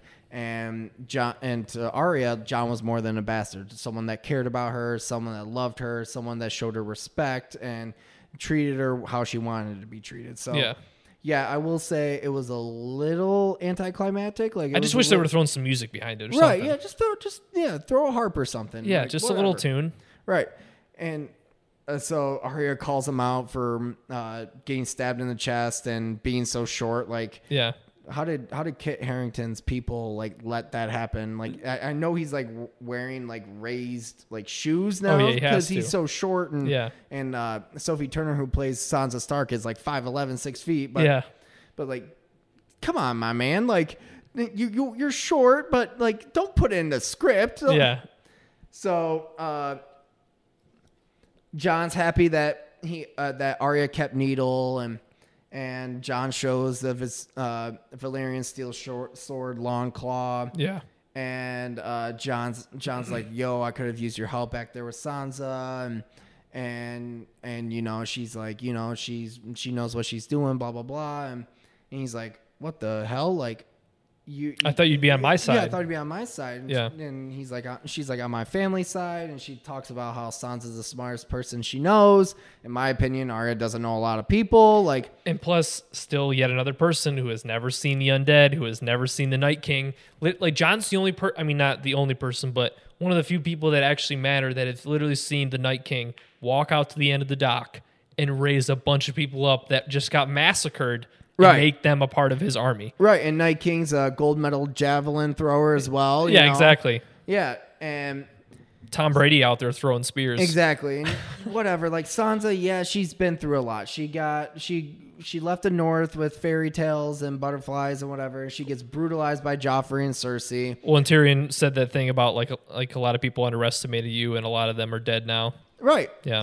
You know, like yeah, she's been through a lot, but how much does she really know? Yeah, she's been through hell and back, but how much does she know about running running the north? How much does she know about ruling people and, and making sure they're all okay or battle plans? and especially like this specific conflict like general like being a politician especially in this world she might be more versed and experienced in Right. terms of like you said running a kingdom that doesn't really have to deal with conflict it's not in a war or something but this isn't just another war this isn't just like another battle like this is literally you're battling for mankind's existence Like, this- Exactly. it, it's not necessarily the smartest person like Arya said the smartest person she's ever met that necessarily doesn't come into play when it's dealing with this kind of enemy. Right. Yeah. Brutalized by the Lannisters, basically kidnapped, and and has to trust Littlefinger. Yeah. And then gets raped and abused by Ramsay Bolton Yeah. because she had to, because I need an inside woman.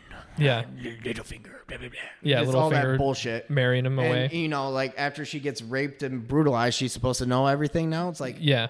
she more now now knows not to trust anything or to second guess stuff or to question everything. Yeah, I Yeah. get that. So And it's we- like it's not that she's not smart. It's just with this, like I said, with this current conflict, it's it makes sense to just just trust Jon. Right. Just let him do his thing. exactly. So we move to King's Landing. Qyburn lets Cersei know that the wall has fallen. Cersei says, "Good." Smirks, walks away. Yeah. and then we get uh, we get a shot of the Iron Fleet, Euron Greyjoy's fleet with the Golden Company. And for those of you that don't know, the Golden Company is are basically these sell swords that live in Essos, and they're like their quote of fame is that they've never ever ever broken a contract. They are if they say, "Hey, you need to fund this army and you need to go complete this thing," they will go and do it. And Yeah. they will have men and horses and elephants. Yeah, And elephants. we'll talk about in just a second. Meme part two. Yeah, meme part two. Well, and I thought it was interesting that Qyburn looked kind of disgusted with her when she said good. When yeah, the night when yeah, the dead marched through the yeah, wall. Yeah, it's weird and probably all the feet pics that Qyburn gets. Like I'm sure he's got Because if you're a Qyburn and if you think something's messed up, you Yeah, must think it's really messed up. Exactly. Exactly. So we we go to the ship, Euron ship, and Euron starts touring, uh, toying with uh, uh, chained up Yara, Yeah. Yara Greyjoy, and you know he's like, "We're the last Greyjoys alive," you know, or the last Greyjoys with balls. So she, she he's them. the uncle. He's their uncle, Yes, right? he's their uncle, yeah. The dad's brother. yeah, the Okay. dad's brother. Okay. and and uh, you know Yara's like, you know, you pick the losing side, and and Yar- Euron's like, I guess, yeah, maybe, maybe, Maybe I'm I'll just- still gonna fuck the queen. Well, and plus he says, "Well, I'll just sail the I'll Iron Fleet somewhere home. else." Yeah, I'll go home or I'll go somewhere else. And I think that's a foreshadowing because somehow, some way, there might be a situation where he just pieces out with a oh yeah, bunch Cersei's gonna do something to piss him off to the point where he's like, all right, you know what? I banged you. I'm done. I'm gonna ghost the fuck out of you. Well, and when she tells him that she's already pregnant, that's when he's gonna be like, yeah, "Peace." I I actually think she's gonna uh, trick into saying Jaime's baby is Euron's. Euron's. another Baratheon scenario. Yeah. So Although she has been pregnant for quite a while. yeah, but so if she's it still comes, like- sipping that good wine though. That she is. Yeah, I wine. did. I did notice that. Do they not know about the pregnancy stuff? Yeah, Uh, maybe not whatever. in that era. I guess. Whatever. I guess Planned Parenthood wasn't around in Yeah. uh, Westeros. Yeah. All right, so we shoot to the throne room. Uh, Captain Andrew Strickland, who is uh, the commander of the Golden Company, she uh, he tells uh, Cersei that he has twenty thousand men. Euron might have killed a few playing cards or whatever. Yeah. They had two thousand horses, and she's like, and the elephants. And Captain Strickland's like, well, you know, uh, we it'd be hard to travel them, and you know the logistics and uh, Yeah. Need a- packaging and supply chain of the a- whole matter. You need a boat for each elephant, pretty much. yeah. I feel like and and uh, Cersei was pissed. She's like, I thought the Golden Company guaranteed elephants. yeah, And you know, this is obviously foreshadowing. Maybe they come in later. Maybe the Golden Company betray betray Cersei, and they bring the elephants to gang up against her. I or they know. use the or they somehow find out about the actual threat and use the elephants to take out exactly fight against the Night King. Exactly. So Cersei's very disappointed about the elephants. Meme part two. Yeah, And I saw the one where it's the Drake meme, where it's the what's that song he did? Oh, it's a Hotline Hot- Bling. Hotline Bling. Yeah. Yeah. So it's like the meme where he's like he's got his hand up against it, and it's what is it? Uh, dragons or whatever. Because Yeah. that scene where the dragons go against Jaime and his army, and it's a dragon flying down, and then they show a next one, and it's Dumbo flying down, and she and it's the second one where she's like pointing at it and satisfied with it. I just need, I so just funny. need another Lord of the Rings, Return of the King, Battle of Gondor scene. That's all I need. I need those elephants beef bumping. do the battle scenes that we're gonna about to watch like It's these next be- few yeah, episodes are gonna yeah. be insane the night the battle with the undead is going to be absolutely batshit Exactly.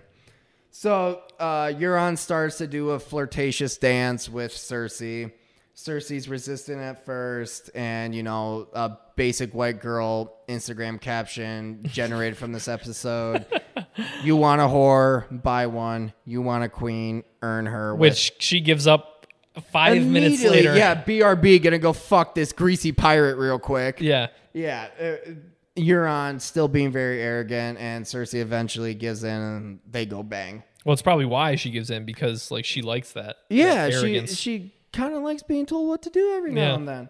because no one no one tells her what to do. So she's like, oh, there's actually one person has the balls to do it. Yeah. Oh, all these guys fear me. This guy doesn't give a flying fuck. Yeah. Flash to a, a whorehouse. Bronn's about to have a foursome. Pretty awesome for Bronn. Pretty standard for Bronn. Yeah, yeah, standard now. And Bronn, Bronn's got the gold. He's getting women, but he still wants the wife in the castle that he's been promised. Yeah. And then, you know, the girls are talking about all the Lannister people that died or have been injured and they came back. And we finally learned what happened to Ed Sheeran's faith, fate in that episode. Yeah, what I saw that later on. I never caught it in even my second watch through. So what what scene was that and how did they find out what his Okay, so when Bronn's in the middle of having that foursome, uh, the whores are talking about, sorry, the late, the, the, the working women, the ladies of the night, the ladies of the night. ladies of the evening. Yeah, ladies of the evening. They're talking about all the soldiers that are coming back, and and they're and one's like, "Did you hear about Eddie?" And she and one's like, "The ginger." Yeah, Oh, he, he came back with his eyes eyes eyelids burnt out. And I- they're like, I "How are you that now. supposed to sleep?" And Bronn's like, "Rah, rah, rah, rah." Okay. So, you know, good uh good shout out to Ed Sheeran's Five minute cameo. five minute cameo. Yeah. And so, you know, Qyburn obviously doesn't see the sock on the door and comes in and you know, the ladies leave and uh and basically Qyburn tells Bronn, "Hey, like, you know, Jaime and Tyrion both betrayed the queen. The queen uh the queen rewards people that betray that rewards the people that kill the betrayers." And he's like, "All right." And and Qyburn tells tell talks about all this gold and whatever, whatever, and and he's like, "Eh, "This the queen actually wants you to kill Tyrion and Jaime with the crossbow that Tyrion killed uh, Tywin Yeah. on the shitter." Yeah, Joffrey's crossbow. Yeah, and you know, Bronn being Bronn, deaf, this fucking family. Yeah. Cutscene, we go to the bedroom of the Red Keep, and Cur- Cersei's still bitching about the elephants. And Yeah. Euron wants wants to, you know, he needs a confidence booster. He's he's like, so how am I compared to Robert? And she's Yeah. like, blah, blah blah blah, and and then he's like, how do I how do I compare to the Kingslayer? How do I compare to Jaime? And she's like, dude, do you know I could fucking kill Yeah, you? like you know, I could have the mountain come in Yeah. and just split you in half with his bare hands. Right. So, you know, a little back and forth there. She's continued drinking the wine while she's quote unquote pregnant. with Jaime's kid. Yeah. And then she's like, all right, I want you to go now. We we banged. All, enough said. Yeah, And Euron grabs her chest and says, I'm going to put a prince in your belly. yeah. And she starts tearing up a little bit. Yeah. So, So I don't know if that's like. It has to be because maybe she actually has feelings for Euron and she doesn't like. She knows that she won't be able to do that, Right. or maybe she knows that Jaime betrayed her and she knows that it's Jaime's kid, and maybe that Mm-hmm. brings up like bad memories. I don't know. I'm not sure. who knows? The another great thing about Game of Thrones is that they don't give away too much. It gives us always thinking and wanting more. And probably it's foreshadowing of some kind. Right. So we the scene moves to uh, Euron's main ship, and next thing you know, we hear a crossbow fire, and then another fantastic cameo is uh, Rob McElhenney Yeah. from It's Always Sunny in Philadelphia, Mac. how they got him to play that role to literally play five seconds to get shot in the face. It was like two seasons ago where there's people in the army that looked a lot like Charlie and Mac. yeah. and so you know the internet went off and and I, I guess this season they're like and mac was like hey you want me to be on for a, couple seconds and they said sure and That's so, so, we insane. get we get a scene to mac getting a arrow through his eye so that was pretty sweet and Yeah. mac on his instagram put like hashtag don't blink or something Yeah, and I remember So- because I remember seeing an article that he was in the episode, and then not knowing when he was gonna. Like, 'cause I remember watching the first one, not remember seeing him at all, and then reading the article that he was in the episode, and then watching it for the second time. I hadn't known when he was going to make it like make an appearance. Mm-hmm. And then I was watching this scene, and as soon as he gets the arrow shot through his eye, I was like, "Oh shit, there's Mac." Oh, there's Mac. yeah, that was pretty funny. Fight milk. Yeah, Uh, fight milk. So then, you know, we hear a giant thud, and then the door opens with one of Euron's guards guarding Yara's basically prison. He Yeah. guy has an axe through his face. Yeah. Theon comes out of nowhere, pulls the axe out, And they show over- the Yeah. six inch cavity that he put into the dude's face. Yeah, with that the was axe. that was just beautiful, so beautifully done. And he frees Yara, and Yara thanks him by headbutting him. Yep. They he she picks him up, and they just leave. Like, all right, that was like the easiest, stealthiest mission of all time. Like, Yeah, and okay. plus the thing is, the thing I was curious about after watching that, I was like, wait, I get the stealth part at night. Getting her wouldn't be a problem, but sailing away ships without anybody knowing, I feel like that would have been. It's a little bit more like non like unbelievable. I guess I would say. I would Right. say, but in terms of the story and how they want to progress it, I guess it makes sense to, to make not more out of that scene than what was needed. Right. So, you know, after they escape, scene cuts to the Greyjoy, Greyjoy ship, and Yara's like, you know, Euron's whole entire fleet is uh, in King's Landing. We can go reclaim the Iron Islands. We can make a safe place for Danny to retreat to if she needs to because the dead can't go in water. Yeah. Euron's like, but everyone's a Winterfell, and she's like, we should go home. And, How come the Night King can't just like freeze water as he's walking? Right. I feel like he could do that Yeah. because uh, maybe they because they show in the in the intro scene how the snow like gradually moves over the land. Exactly. It's like why can't they just do that over water? Who knows? Maybe maybe that happens and we don't know. Yeah. And so eventually Yar realizes that Theon wants to go uh, Theon wants to go fight for the living and she grants him that and you know another great one liner is what is dead may never die. They embrace and then Yar's like but kill the bastards anyway. So when she says that, she's talking about the undead, right? Mm-hmm. Okay. Okay. Because at first I thought it was like she meant the literal bastards, like. But I was like, I thought that it was doesn't like make a sense. kill Jon Snow thing. Yeah, at first I was like, because I had to rewind it because that it was one of those scenes where she kind of says it like quickly and like under her breath, Right. so I had to rewind it a few times. But that makes sense. So we come back to Winterfell. We're in the outer parts of the camps. The Karstarks return with a new sigil. Tyrion makes a note of it.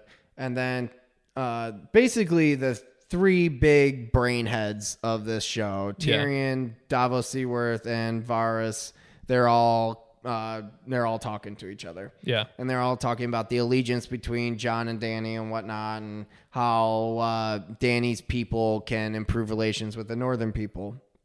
And Davos basically says, you can't just show up and expect them to bend a knee. You Yeah. have to earn their trust. These people are more stubborn than whatever, whatever. yeah, And and so Tyrion's like, "Do you have a proposal?" And and uh, Davos is like, "Yeah, my proposal is a proposal. You know, if we make it out of this goddamn thing, Yeah. uh, we should have the Seven Kingdoms be ruled by a King and a a, queen. sane woman and a just man for the first time ever. yeah. So we should have Jon and Danny rule the kingdoms." And you Which know, could be a foreshadowing that I mean, it would be very untypical Game of Thrones to have both Jon and Danny make it to the end, get the king and queen like happily ever after. Right. But it could be a foreshadowing that there may- be a possibility that if they make it there, that's what they're thinking. Right. Right. And you know, there's some back and forth with how old they're how old they are. Yeah. And, and, you know, Varys eventually like, you know, we the young call us wise, whatever, to keep them at bay from knowing the truth and Nothing lasts. like they're yeah, they're like, What's what does that mean? Yeah, nothing lasts. So, you know, now we go to uh Jon Snow and Danny going on their little dragon date. Yeah. And Danny's like, "Yo, your sister doesn't like me," and he, she's like, you know, and Jon's like, you know, like she didn't like me either growing up, and Danny's basically like, "Yo, she doesn't have to like me, but I'm her queen. If mm-hmm. she doesn't, she doesn't think I'm her queen, and then you know, eventually gets broken up. But what's the what's the but, Danny? Are you gonna Yeah. fucking set her on fire? Like, yeah, yeah, like you know how pissed off everyone would be." yeah. No kidding. So the Dothraki come. They say, you know, the dragons have eaten a bunch of sheep and goats, and At first, I thought when they said they, I thought they went out like for a hunt, and that's how much food they gathered. That's what I Right. thought of the first episode. But when I watched the second time, I was like, oh, that's what the dragons ate. That makes Right. sense. So Danny's worried that they aren't eating. So Jon and Danny go up to the dragons in this little ash pit area, and, and Danny just impromptu is like, "Hey, like get on the get on, go for a get, ride." yeah, get on Rego, like get on." And he's like, "Wait, what?" Yeah. And Danny's like, "Yeah, no, you're fine." And he's like, "What if I die?" And she's like, "Well, nice knowing you." Yeah, it was like, nice knowing you. Say, All right, sick. Cool. yeah. So, you know, in the notes, I put Jon, quote unquote, rides Rhaegal, but he's basically suffering the entire time. Holding on for dear life. Right. And in the behind the scenes, Kit Harington was like, you know, when I was going through uh, one of those scenes, there was like a, a, a version or there was a scene where I was going sideways on Rhaegal. Didn't he say he, like, smoked his balls right, or something? My right testicle got like stuck. And he's like, this is where I thought I was going to die Oh my god. on this robot thing, green screen With a tennis ball. with my balls twisted. I was Yeah. like, oh, that just sounds brutal. yeah, I remember hearing about that. So you know they're flying and stuff, and they they eventually like they eventually like settle down by this hot spring waterfall area. John makes a joke about how he ruined uh, horse riding for me, and it's like, well, dude, like you've already ridden one dragon, Danny. Like you just Yeah. rode a real life dragon. Like, come on, my guy. There's so much like sex puns in this episode. oh yeah. It's not even funny. Well, and plus, I think because I watched the behind the scenes after the episode that HBO does, and it turns out that that place that they went to is like Jon's old hunting spot that he Yeah. used to hunt at as a kid or something like that. Right. So that's why he brought her there. Right, you know, and one of the scenes is they like fly over Winterfell, and everyone's like, "Oh my god, our king is riding a dragon!" Yeah. And so they we just go- saw these dragons yesterday, and now Jon Snow's riding one. Yeah, our king is just riding him like a horse. Like, Yeah. okay. yeah. And, you know, so they go to the hot spring, and Danny and Jon they're walking, and she takes a look at the hot spring, and uh, Danny says, "We could stay here a thousand years. Uh, no one, no one would find us." And uh, what the? My just got stuck. Uh, buffer, buffer, buffer.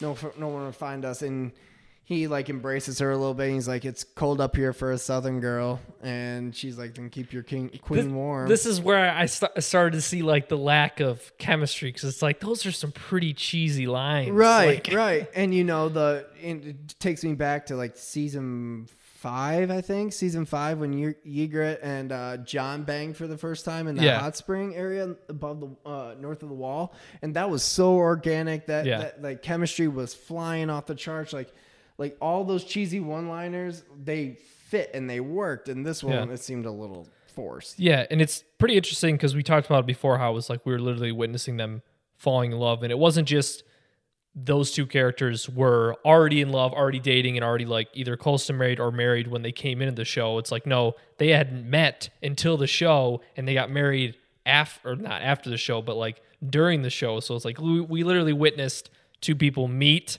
and fall in love with each other and On find and off screen, Yeah, and exactly. this one's like, nope, yeah. nope. And this is like, and especially when they were filming, I think Kit was like fresh off of his wedding and like when he got married. So, So, he got like, so much honeymoon sex. Like well, the section. I mean, he's all about the gingers now. So he might be Yeah. going, he might actually fall for Tormund more than she would fall. The more than you fall for Emilia Clarke. no shit. And it's like, I would totally get that.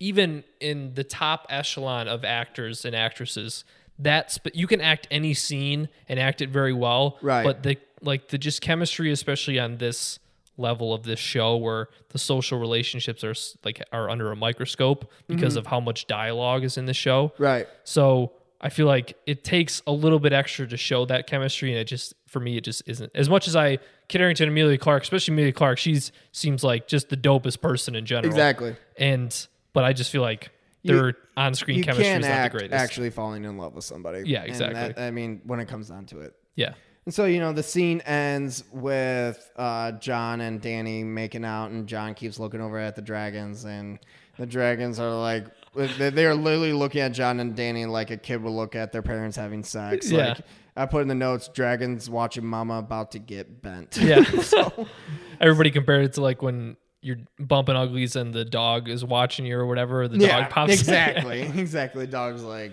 um.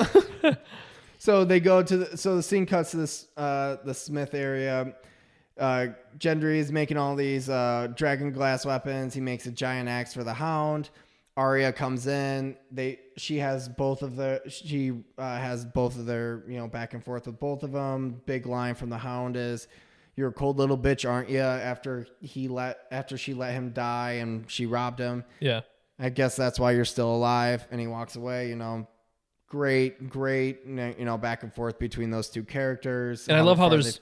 Multiple instances where they reference the typical Game of Thrones where it's just like, you survived. You've made it through all of this shit. So it's like, because this is the world we live in. Exactly. And then, you know, Gendry's trying to flirt with her, calling her Lady Stark and my Yeah. lady. You Yeah. look g- g- g- good. Like, yeah. So they, they do back and forth. Arya wants so the big like big question going to episode two is what weapon did Arya want Gendry to make? Yeah. Like, what is that? It looked like a detachable spear thing. Like I'm thinking about this giant, the giant stick that her and the waif used to uh, spar with when she was blind. Like, yeah. like maybe it's that. Maybe it's something with uh, like we see in the promo of episode two of like her shooting a bow and arrow. So it's like, what could this be? I have no idea. Maybe it's something that because they know based on what was it the second to last episode of last season that when you kill one of the bigger guys a bunch because that that has Right. to be how the battle with the Night King ends because I think that they're gonna do the Night King or the battle with the undead and the Night King first and I think the season and the show will end with Cersei and the Lannisters going against the Starks and whoever survives but I think that the show or that or not the show the that battle specifically will end with the night king dying and everyone else falling So you think that was going to be one of my questions to you? Is like the show will go one of two places after episode three, where, where after the battle of Winterfell, the Night King uh, dies, and then they then they recollect and regroup for the battle against the Golden Company and King's Landing and Yeah. Cersei and re- try to get the throne, or Winterfell falls and they have to re- retreat back down south, and it's going to be a Cersei Night King sandwich with the Northerns and everyone else in the middle. i think they defeat the night king mm-hmm. and that it's a gigantic battle. Definitely it lives up to all the hype that it's getting. But then i think like you said episode three it ends and then four five six we built up and then mm-hmm. episode six is battle of king's landing. Right? Yeah, I I I like that just because because you could totally see Euron dying and then right Yara or betraying her or something like we we I want more plot twists. I love the politics of the show. Like Yeah. Uh, you know, yeah, drag. The thing, the great part about Game of Thrones is it's not just dragons and magic and wolves and shit. It's Yeah. actual politics and backstabbing with sprinkles of the magic stuff on this, the Well, fantasy stuff on the side. it just has everything Mm-hmm. that you can ask for is like if you get into tv shows in general then it has everything that you need right, it's a hell of a commitment exactly. especially if you're just catching up now but it's worth it in the end because that i mean that's what makes it one of the greatest shows of all time exactly. because of the complexity and the different ways that it's like okay what kind of show is it well it's got action storyline sex blood gore twists like everything that you would want in a show Everything. So we get out of the Smith and we uh, reconnect in Sansa's room where Jon enters and Sansa reads out loud that the Glover house is staying in Deepwood Motte. Like Jon's like, fuck Lord Glover. He pledged, uh, he, he, he wrote, he's to ride with the Starks to the end of time or whatever. Yeah. And Sansa's like, no, he pledged to himself to the King of the North. And Jon's like, look, I need allies. Like, this is the way to get allies. And two dragons two dragons. largest army in the Unsullied. world's ever seen. Do you, guys, do you guys not see what I brought here? Yeah. And she's like, You didn't keep your crown though. And Jon's like, Yo, I brought all this shit to beat the army of the dead. Like, hey, Yeah. give me some props, girl. Give give us a few days and you'll know why I made this decision. Crowns and titles don't matter. Yeah. Like, it, this is becoming more and more real that all this shit doesn't matter. And when the two just just the two dragons I brought are taking out 30 dudes every 3 seconds, then you'll be glad we have them. Exactly. And, you know, uh, another great line, you know, Jon's like, Daenerys is going to help us.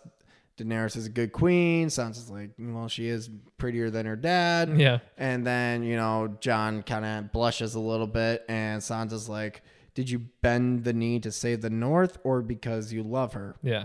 There's no answer. Well, and plus, I was thinking in my head when I was watching this, specifically more so in the second episode, I was like, why can't it be both? Like, yeah. because yeah. Why not both? Yeah, you can easily f- fall from Jon's perspective, fall in love with her while also knowing that she has two dragons and the greatest army the world has ever seen. Exactly.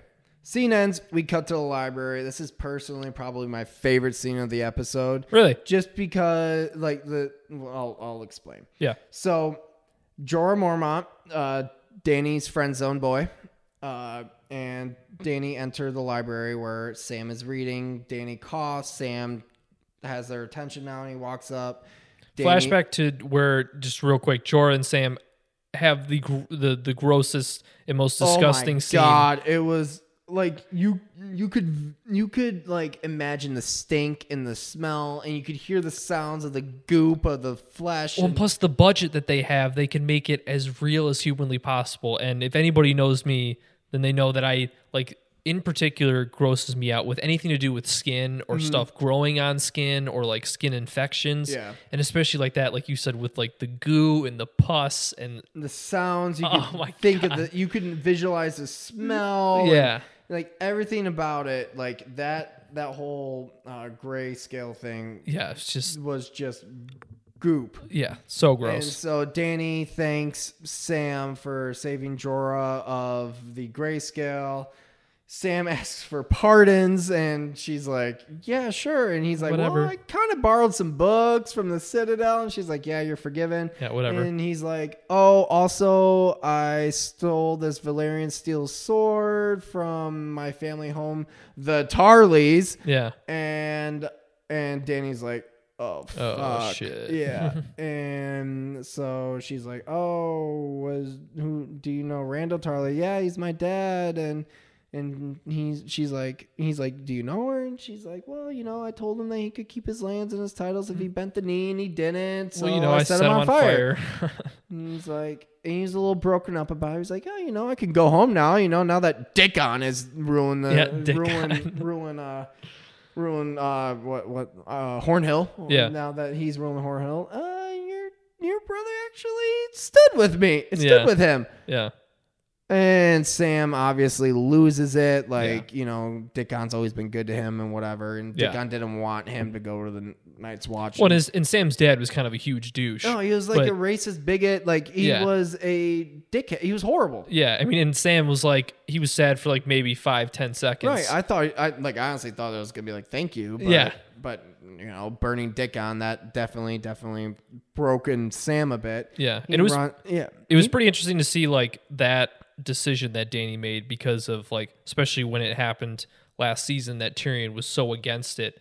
But it was interesting to see that that big a decision. This is like the conflict that that created. Right. Like this is the problem that it created. Right. So Stan, so he starts crying. He leaves, and we get part two of Bran lur- lurking, lurking at uh, looking at lurking at Samwell Tarly. Oh yeah, And Sam's like, "What the fuck are you doing out here, Bran?" He's like, "Oh, you know, I'm waiting for an old friend." waiting for an old friend. Yeah, and we find out that's Jaime at the end of the episode, and Bran's like, "Hey, it's time to tell Sam. It's tell, time to tell Jon about who his parents are." And Yeah. Sam's resisting. He's like, "Why don't you tell him you're his brother?" And Bran's like, "Look, he trusts you more than anyone. It's best to hear from you." I was gonna. I wanted to ask you, who do you think? Do you because when Arya and Jon have the meeting and she says like, and Jon says, "I'm a part of your family too," and then she says, "Don't forget that." Right.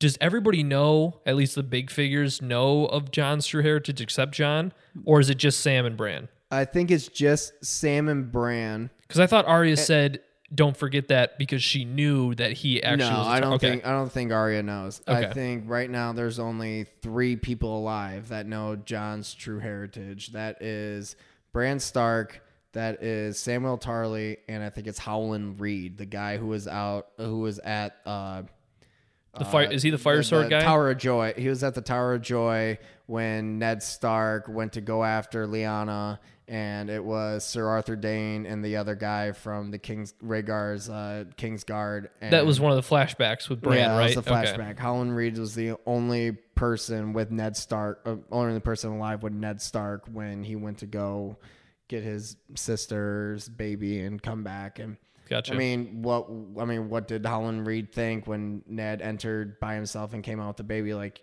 you know, Ned Ned could pull, but it's like he can't impregnate a bitch and get her pregnant and have a baby in Yeah. five minutes. Yeah, I just remember that flashback scene because it was that badass like when you first see how badass Ned Stark is, and it's like the other guy that he's fighting says this is where It's it like begins. three times more badass. Yeah, the other guy says this is where it begins, and then Ned says like this is oh, where it ends or something like that. now it ends. yeah, it's like Yeah, super and, like, badass. Ned didn't beat Sir Arthur Day. Yeah. like he got and like Howland Reed was able to stab him in the neck. Like, bailed out. Yeah. Yeah, he got bailed out. Like Sir Arthur Dayne was a complete and total badass. I Yeah. hope like, in the books the the Sir Arthur Dayne was the guy that he was fighting. yeah Okay. yeah he was a member of the King's Guard. He had uh I, I wish I could remember the name of the sword, but he had a star a sword that was uh made out of like a meteor uh, when dragons first came. And Gotcha.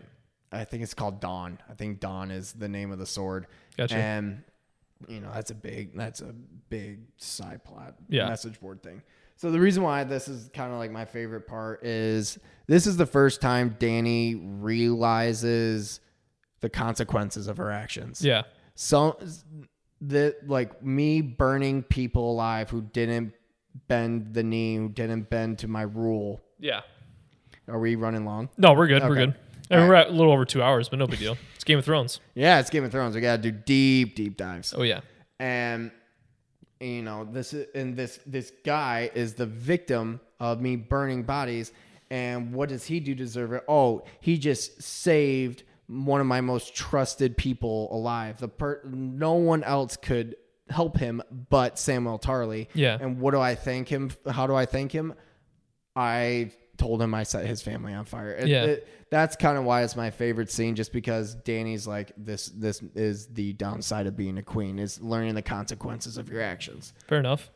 so we shoot we move to the crypts of winterfell which i think will play a big big role in season 8 Oh yeah. so jon's lighting a candle next to ned's stat- statue for some odd reason sam stumbles in he falls he falls down the stairs or whatever Oh yeah. and sam That was yeah. That was a weird. yeah. Like yeah, I get that. Sam's like clumsy, but it's like that? does he have to? we- yeah. And and so you know, Sam starts mumbling and bumbling, and it's like, bro, we haven't seen each other in two years. How are you? Yeah. Like what? What's what's new? Yeah. Oh yeah, you know, I only had sex and I became a maester, and then I left the maester. Then you know, I I. I stole a Valyrian steel sword. Oh, what's new with you, Jon? Oh, you know, I only got stabbed in the heart, came back to life. Almost uh, you know, died and- retook the north, and Yeah. now I'm begging a girl who owns two dragons. Yeah. So Quick catch up. yeah, you know, quick hug and and you know the Sam admits Sam tells Jon about the whole set, uh, Dany setting his family on fire, and he's like, oh, you know, I'm sorry, but you know, it shit happens in war. We dragons, gotta dude." we gotta win this war one way or another. Yeah. But uh, Sam starts to explain about Jon's parentage, like, "Hey, you know, you were a king. You would have you would have done things differently." He's like, oh, "I gave up my crown, whatever, whatever." And he's he, Sam's like, "No, you're a king. You've always have been a king." Yeah. And he's like, "No, I'm not." And he's like, "No, you're the king of everything. You're the, the lords and the protector of the realm, the lords of men, Yeah. everything. Like All that jazz. you, you, and, he- and Jon's like, dude, what are you talking about? He's like, your mom was Lyanna Stark. Your dad is Rhaegar Targaryen. They married, and you popped out. And Jon's furious. Yeah. He's like, you're telling me that my dad, the the most honorable person in the world, has been lying to me since I was born. Yeah. And he's like, yeah. He was trying to protect you. Yeah. Because Robert would have killed, Baratheon would have killed you as Yeah. soon as he found out. Yeah. Jon's in disbelief, disbelief like, what? Uh, da- Daenerys is a queen. And, and, and Sam's like, no, you, you're the king and you should be. Yeah. You, you would put your life down. You would put your life on the line to save others. Yeah. you- the exact quote is you gave up your crown to save your people would she do the same Was that that was the actual line? Yeah. Because if, when I first, even when I saw the second episode, I thought he said something regarding that like Ned would do the same or something because he thought about like his actual dad wasn't Ned or something like that. But it was would she do the same? yeah Okay. yeah That makes more yeah sense. it's more like he It seems like the show is trying to have Sam cause a rift between Dany and Jon. Yeah. Because I, I firmly believe that Sam Well, he probably wants to now. Yeah, yeah. I'm firmly believe that Sam thinks that Jon's the best ruler and whatever, but uh, like this episode, I don't think Jon really considered the fact that it's incest. I think it's more like Because he didn't even mention th- hi- that he's Right. in love with her at all. right, right. So it's like he's not thinking about the whole weird crossing of chromosomes, but That's why I think that it's they're just going to end up together no matter what. right. But it's more like I'm a threat to Dany's rule now. Yeah. What's gonna happen? Like if I say if I, if what is said is true, like what are people gonna think about it? So Like literally, her whole claim to fame is that she is the rightful heir because there is no other Targaryen, but there actually is. right, exactly. So that'll be something pretty cool to look forward to as the show goes on. And I think that what they were we were talking about earlier with Tyrion and Davos, like them talking about them ruling together, that's why I think it's a foreshadowing that Mm-hmm. Jon's gonna not care because he doesn't want titles anyways, Right. and then they're gonna figure out a way to make Mm-hmm. it work to the point where they're both ruling. you know, like growing up, Dany always thought that she was going to end up marrying her brother because Yeah. that's what Targaryens do. So she's going to be DTF. I, I believe either Yeah. way. I think Jon's going to be the one that's going to have more internal struggle with it, just Yeah. because it's going to be like, you know, she's she's she's supposed to be the queen. We got all these armies, but she's my aunt. Yeah. She's really hot, but she's my aunt. Yeah. Like like he's he's gonna have some internal he's gonna have some internal struggle with it. Whether he tells her in the second episode or whether he tells her in the last episode, they both Yeah. survive. To be And she's probably pregnant too, because I mean, every Game of Thrones scene that's like sex between like characters that mean anything. That's Right. not just like some Yeah. brothel. It there's, usually yeah, there's no condoms, there's no birth control. Yeah. If you have sex, you're getting pregnant. Yeah. Like it's it's basically a thing. And they go out of their way last season in the last like three seasons talk about how Dany can't have kids. Can't or, have kids, or yeah. I, the dragons are my only children or whatever, Yeah. whatever. It, they're just setting it up a, a dude, the stallion that mounts the world is gonna be their baby. Yeah. Or on on high or whatever the whatever that uh Lord of Light Oh yeah, yeah, person is gonna be. yeah. So uh, the second to last scene is, I believe it's the Umber House. Yeah, it has to be. Uh, Tormund, the ginger wildling who's in love with Brienne of Tarth, Yeah, and Beric Dondarrion, the leader of the Brotherhood Without Banners. the most badass voice in the show, I Oh, think. dude, he could tell me all the stories in the world. Yeah, dude, his voice is awesome. Yeah. I think they tune it a little bit. That I don't think it's his natural voice. Mm-hmm. I think they have to do some sort of special effect to it because of his character. Right. Man, I love that voice. He, he's unbelievable. He could do all the audiobooks in the world. Yeah, exactly. So they're they're on their way back from somehow surviving the The onslaught. the onslaught, the the downfall of Eastwatch, the wall. yeah. And they're searching for survivors. They're trying to see what's going on, where the Night King is, what's going on. And so the whole entire Umber Castle is empty. There's pools of blood and around where bodies should be, but there is no bodies. Obviously, they got raised as whites and they're they're part of the army of the undead now Yeah. and they start searching the place. They start hearing some noise. They hide ar- uh, around a corner, and next thing you know, they run out. The Beric sword is on fire. They start screaming, and they run into Dolorous Ed, the the new Lord Commander of the Night's Watch. Night's And Watch, yeah. They start screaming at each other. Another moment of comic belief. Yeah.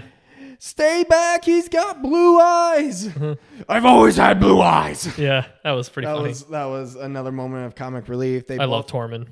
they both hug, and you know that's another crazy thing about how far we've come in the story, where the night the brothers of the Night's Watch And wildlings and are wildlings and, are hugging. and glad to see each other. Exactly. Yeah. So you know, Beric asks if they found any survivors, and Torm and uh, Ed's like, "Ye kinda." Yeah. And so they go into the big dining hall. And, you know, I keep referring to it as the shrimp circle. It looks like a little shrimp bowl Yeah. circle. It does. It's like every time the Night King writes a message, it's a, sh- it's a shrimp bowl circle thing. Yeah.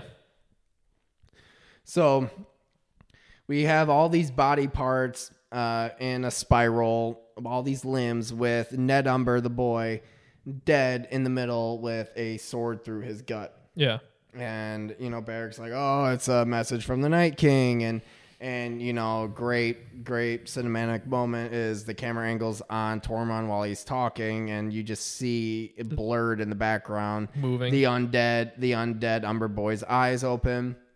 A little more talking ensues, and then he starts screaming, screaming, screaming, and Beric very, very loud, squealy, pig like Yeah. squeal. Yeah, that was that was the moment I jumped and I was shocked. That was like a horror movie Yeah. scene for me.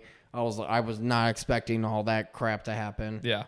And so it gets set ablaze and then the camera drifts away of this on fire spiral thing. Yeah.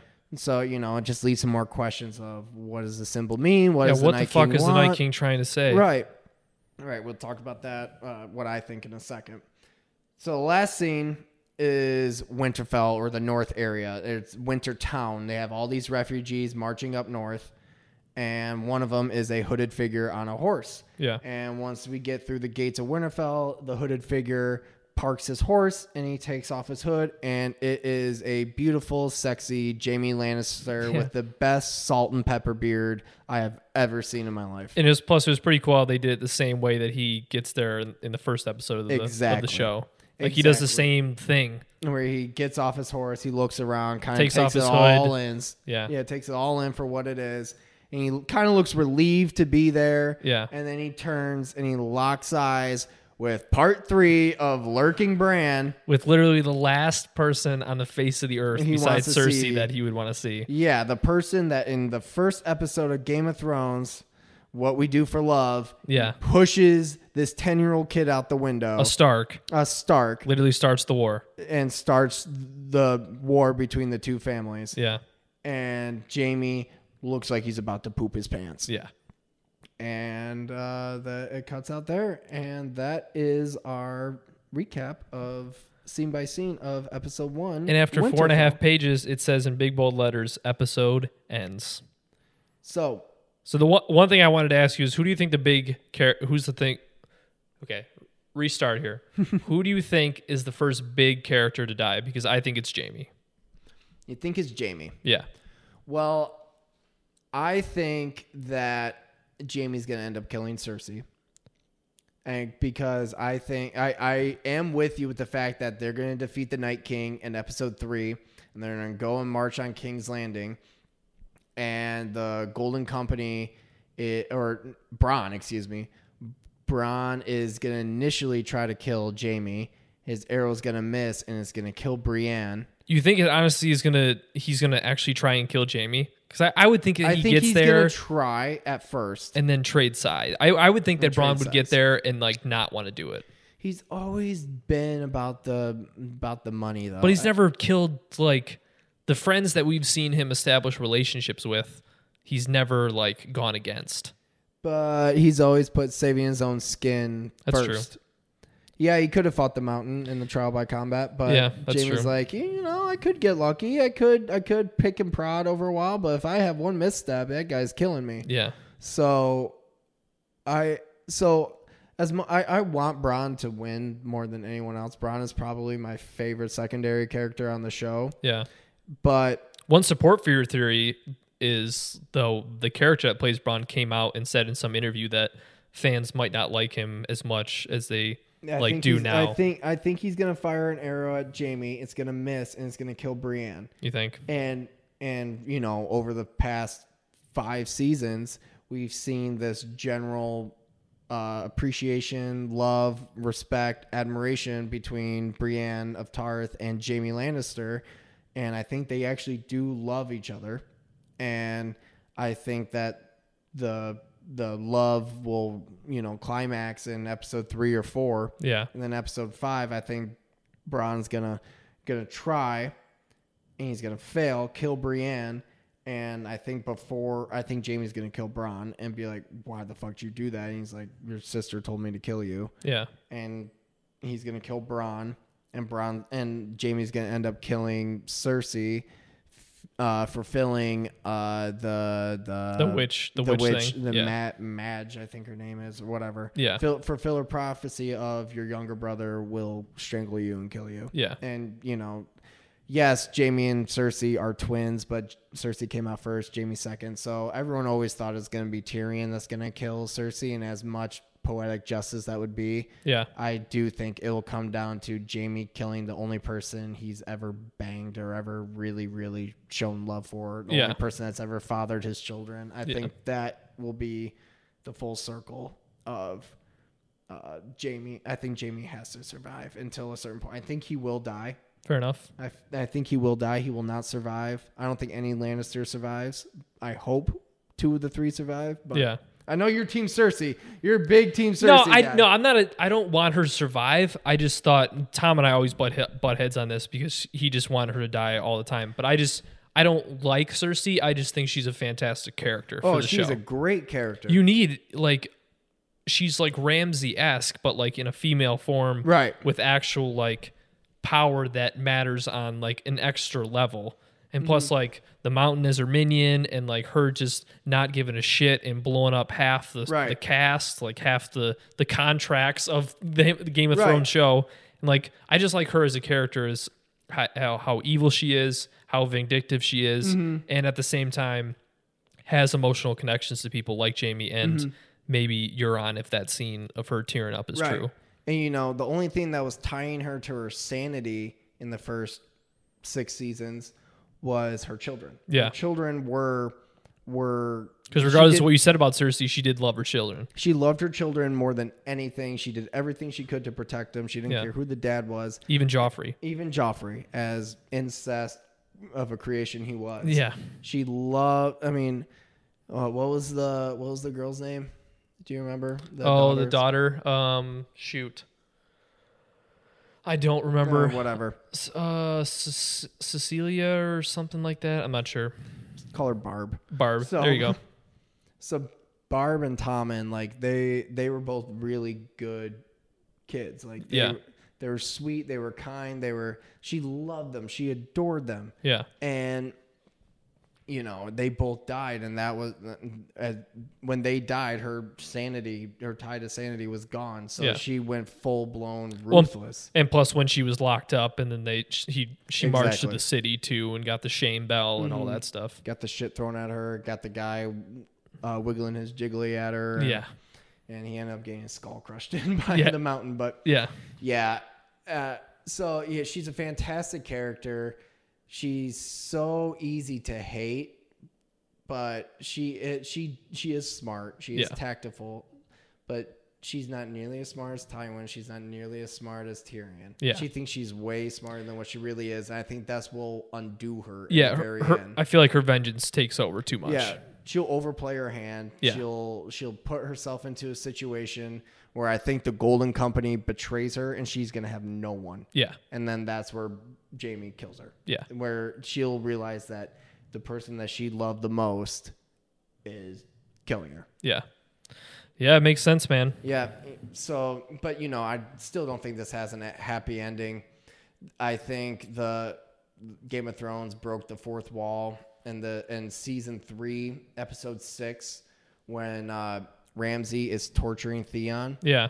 and uh, Theon's like, "Oh, you're you like." He, Ramsay gave a break in his torturing, and he was, and Theon was happy Yeah. and he went back to torture him. He's like, why, why, why, why? And uh, I'm not gonna, I'm not gonna try to do Ramsay's accent, but Yeah. um, the quote is all time. This is summarizes Game of Thrones to me. If you think this has a happy ending, then you haven't been paying attention. I remember that. Yeah.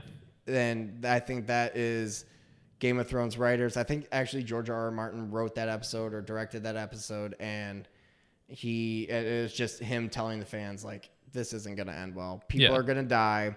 You're there's gonna we're gonna have to make sacrifices. People you love are gonna be gone. We've Yeah. been witnessing it for seven seasons.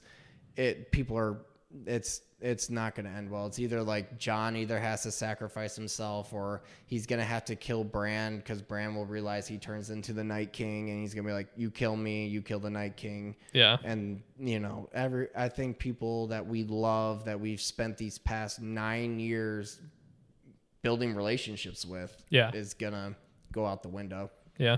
So Fair enough. theories, theories. Got any theories for next episode? Not this next episode in particular, more so just like like I said, the show in general. I think probably episode two and three. By the end of three, the Night King will die, and they'll they'll kill the army of the dead in the way that not all the minions will die, mm-hmm. but they'll knock out the big men, knowing that strategy. They'll knock out the Night King, and then all of them will fall. Knock out another player. Yeah. yeah, I like that. And then I Yeah, think it ends probably with either Euron betraying Cersei and supporting Daenerys, but then because the Greyjoys with Theon and Yara, Yara was on Mm-hmm. Dany's side, I think Euron probably dies in the process, and then the Greyjoys yeah, get all their stuff back and then help Dany fight the Lannisters. Mm-hmm. And that's how the show ends. As much as I want Dany and Jon to live happily ever after and have beautiful incest babies and more dragons and whatever, whatever, I think Yeah. one of the two die. I think I think Dany dies because I think Jon is like the prince that was promised, Right. everything, all that stuff, the Song Right. of Ice and Fire. Mm-hmm. I think he ends the and show on the at Iron the Throne. root of it, Dany does the right thing. yeah. She does what is best for everyone else. And Yeah. maybe she eventually gives up the Iron Throne. Maybe she sacrifices herself. Maybe maybe something happens that we don't know. I mean, that's the beautiful thing about this story is that we have no idea how it's going to end because it's been so unpredictable. So, Yeah. uh, last thing, uh, my one thing about the Golden Company, I think is going to be huge this season is so Captain Andrew Strickland, who we saw next to Euron on the boat, uh, he he and his troops, they're all they were formed as like they were they were all members of uh, noble houses in Westeros. Yeah. And back, and this is book stuff. And uh, there was a Targaryen civil war where uh, the old Targaryen king gave the Targaryen Valyrian steel sword to his bastard son instead of his real son, and the bastard son rallied all these troops to fight other.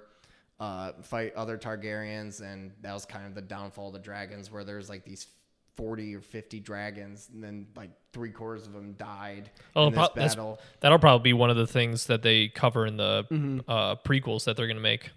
and so his and so the bastards uh, bastard and his army loses and they travel over to essos and they're like we eventually want to come back we eventually want to reclaim our titles reclaim, reclaim our lands and they en- eventually ended up forming the uh, golden company and they go and last thing is in the books there's this um, shout out to my friend amelia who uh, uh, helped me with figuring this uh, side story out she, uh, there's this character in the books called Young Griff, who is Yeah. a member of the Golden Company.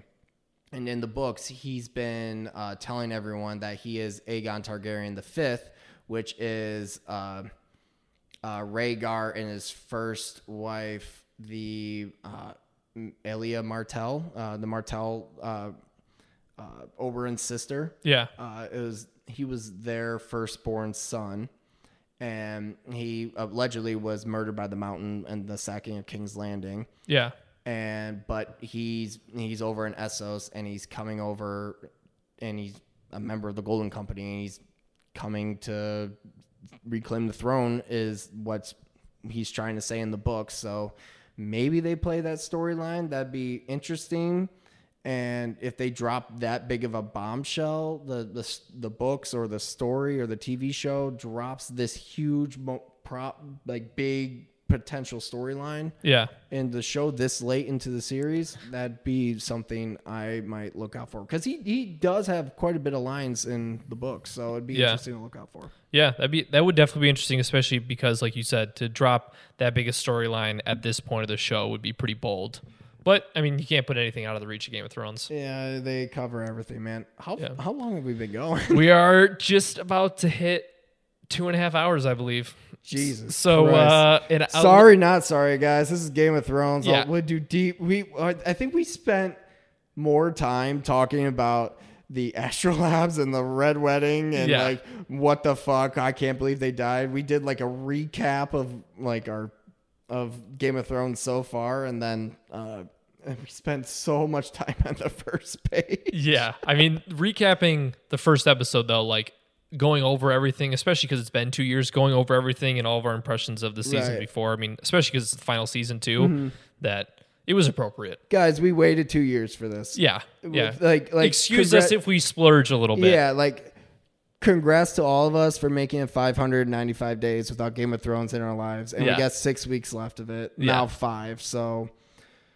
I mean, oh my god, I can't believe it's almost over. But it's just been it's been so much fun. It's Yeah. it's awesome. yeah. It's definitely been a ride worth enjoying. That's for sure. Yeah, yeah, man.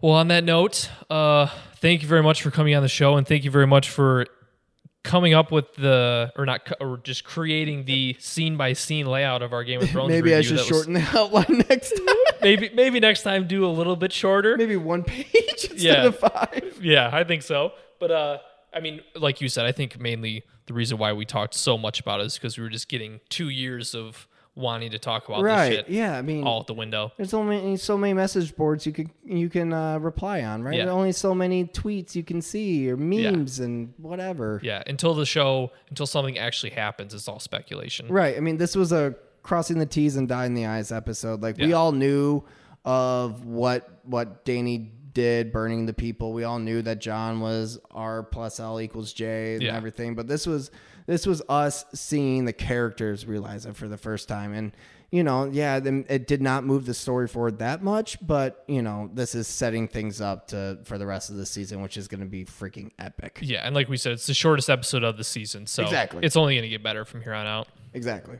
Well, ladies and gentlemen, that is Real Talk with JP, episode four, with one of my great friends, Adam Plumstead. Adam, thanks again for coming on. Dude, thanks for having me, man. Hopefully It'll- I can come back on. Oh yeah, it'll definitely will not be the only episode that you will be seeing him as a guest. Reminder, you can find us on iTunes. I finally got Real Talk with JP on iTunes. So all you got to do is search that in the search bar and you can find us on there. Subscribe, maybe even give us a review. That would be greatly appreciated. And if you're so interested in the video game space, I will also be Twitch streaming from 8 p.m. to 12 midnight Eastern Standard Time, Tuesday through Thursday. That is my weekly schedule. If you want to catch me on there, twitch.tv slash J A Y E P. If you're so interested, if not, if you just enjoy the podcast, thank you very much for listening. And thank you very much for being a fan of the show and a fan of us talking about Game of Thrones. Winter is coming. Oh, yeah. Thanks again, Adam. Thanks, dude. We'll talk to you later, everybody. We'll see you next week. Peace out.